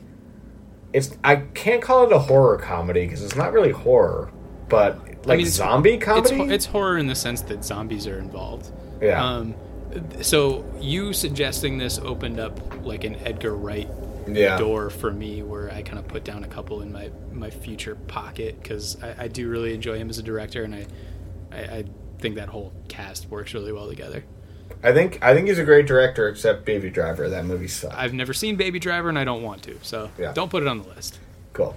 So those are my two. All right, Chris, what are yours? All right, so kind of jumping off from the color of money, uh, I, I think very like in the same realm uh, is Rounders, uh, Matt Damon, Edward Norton, uh, kind of the underground poker world. Um, I think inherently hustling pool is more interesting than than poker, but th- this isn't really about that. It's not really about poker so much as the color of money is about pool. Um, it's a very cool character study. Um, yeah, Zach, you, you said you haven't seen this one, right? No, not yet. I think you'll like this. Um, Cool. yeah, it's it's it's one of my. It's in the same vein as the color of money, where it's just kind of it makes you feel like at home in it. It very much immerses you in it. It's a it's a vibe, um, All, all I want. and it's yeah, it's I, I wouldn't say it's comforting, but it it is one of those very rewatchable movies. So it's it's it's in that realm, and Nice. uh, my other suggestion is Grosse Pointe Blank, uh, which is a John Cusack movie, which I arrived at uh, through our uh, Denzel Washington uh, mandate, where we have to have a Denzel Washington movie. Nate Nate already took care of that with He Got Game, um, but I jokingly suggested John Q, uh, which is generally considered one of Denzel Washington's worst movies, and then decided to move on from John Q to John Cusack. Um, and Grosse Pointe Blank is, I don't know, I, I think it, it probably best to go into it without really knowing what it's about. Um, it's it's an interesting story. Uh, well, I mean, it kind of delves into it really quickly. So, uh, it's about a guy who graduates from high school and then disappears for ten years, and then comes back ten years later for his ten year reunion. Oh, and it's just kind um, of- Is it like uh, Never Been Kissed? Um, Have you ever seen that? yes, I have. It's uh, it's different than Never Been Kissed. Uh, Ever so slightly. essentially this guy disappeared because he's a hitman and comes back Oh. and his he, he ditched his prom date on prom and comes back and kind of reestablishes this relationship with her like while they're um like going back for his high school reunion but the real reason why he's gone back to his hometown for his high school reunion is to take care of a hit. Ooh, and- that sounds like a good movie. yeah it's a it's an interesting plot um and i've only seen it once. I watched it for the first time maybe two years ago and i, I went on this whole john cusack thing because i'd never seen any of john cusack's movies um and and this one kind of it's not his best uh but it is ivy goodbye it was it Our was dog excellent is freaking out. it was excellent Yeah. having you uh, on our podcast as always. Uh, that was Ivy Alcott, the star of uh, Balaquit. um, yeah, so Na- uh, Nate, I, I, I've started to delve into the plot of Grosse Pointe Blank. Which, I don't think you need to. I, I want to no, go into it as blind no, I'm, as I'm. I'm, no, I'm, I'm not, I'm not gonna explain it anymore. It's And been I- on my list for a minute. I'm excited to see it. yeah, it's uh, so uh, what I was saying though is not it's not John Cusack's best film, but it was the one where the plot was most interesting. It's it's definitely not one. It's it's one where someone walked into a pitch room and was like, "Hey, I got this thing," and they were like, "Wow, that's okay, that's different." Yeah. And uh, that, that's kind of what drew me to it. Yeah, and we have a we have one guest recommendation this time. Uh, Gabe has been such a loyal listener for so long that uh, he has officially one free uh, guest recommendation, and for some reason he used that on the movie Focus, uh, that stars Will Smith and Margot Robbie, um, and we will watch that. And that's it. and that's all I have to say Having about seen it. this movie earlier in the year, I will say it's a movie. It's Yeah. a movie, okay. All right, and on it's a movie note, I think we finally, uh, I think we finally finished this podcast. Only three hours in rather than four. Yeah. Yeah, uh, I think we should mention that we didn't talk about music at all. Uh, Oh yeah, I just didn't listen to any of this we stuff. I we just didn't to. listen like as as as we did on the previous episode with not listening to Ivy's recommendation. Uh, we decided to do that with all of our recommendations. we tripled down, quadrupled Yeah. down, Yeah. and didn't Um, listen to anything. I, I did listen to a couple of them, and I I did listen to Ivy's finally, but uh, have no real thoughts. We'll we'll talk about it another time, as as we always do. All right, well, I'm I'm glad everyone uh, is probably still listening. Uh, That's definitely it. Everyone is still listening. Just are, assume uh, that. Please, please Uh, don't judge us anyone- on this round of recommendations, and look Yeah. forward to the next batch because we promise we'll do better. we're, Can't we- do worse. Yeah, I mean, well, we cannot do worse than what we what we put you through. So, I mean, if you are still listening and have watched all these movies and have decided to continue watching all these movies with us, well, good on you. Uh, you don't seem like a very smart person, but Bless your heart. uh, yeah, bless your heart. All right, well, that's been episode 19 of Ballot. Uh, thank you, much appreciated for my co-hosts Nate Monshine and Zach Phyllis. I am Chris Gear. Have an excellent time. I wish Ivy were here to sign off for us because she's better at it. Bye. Bye. Bye.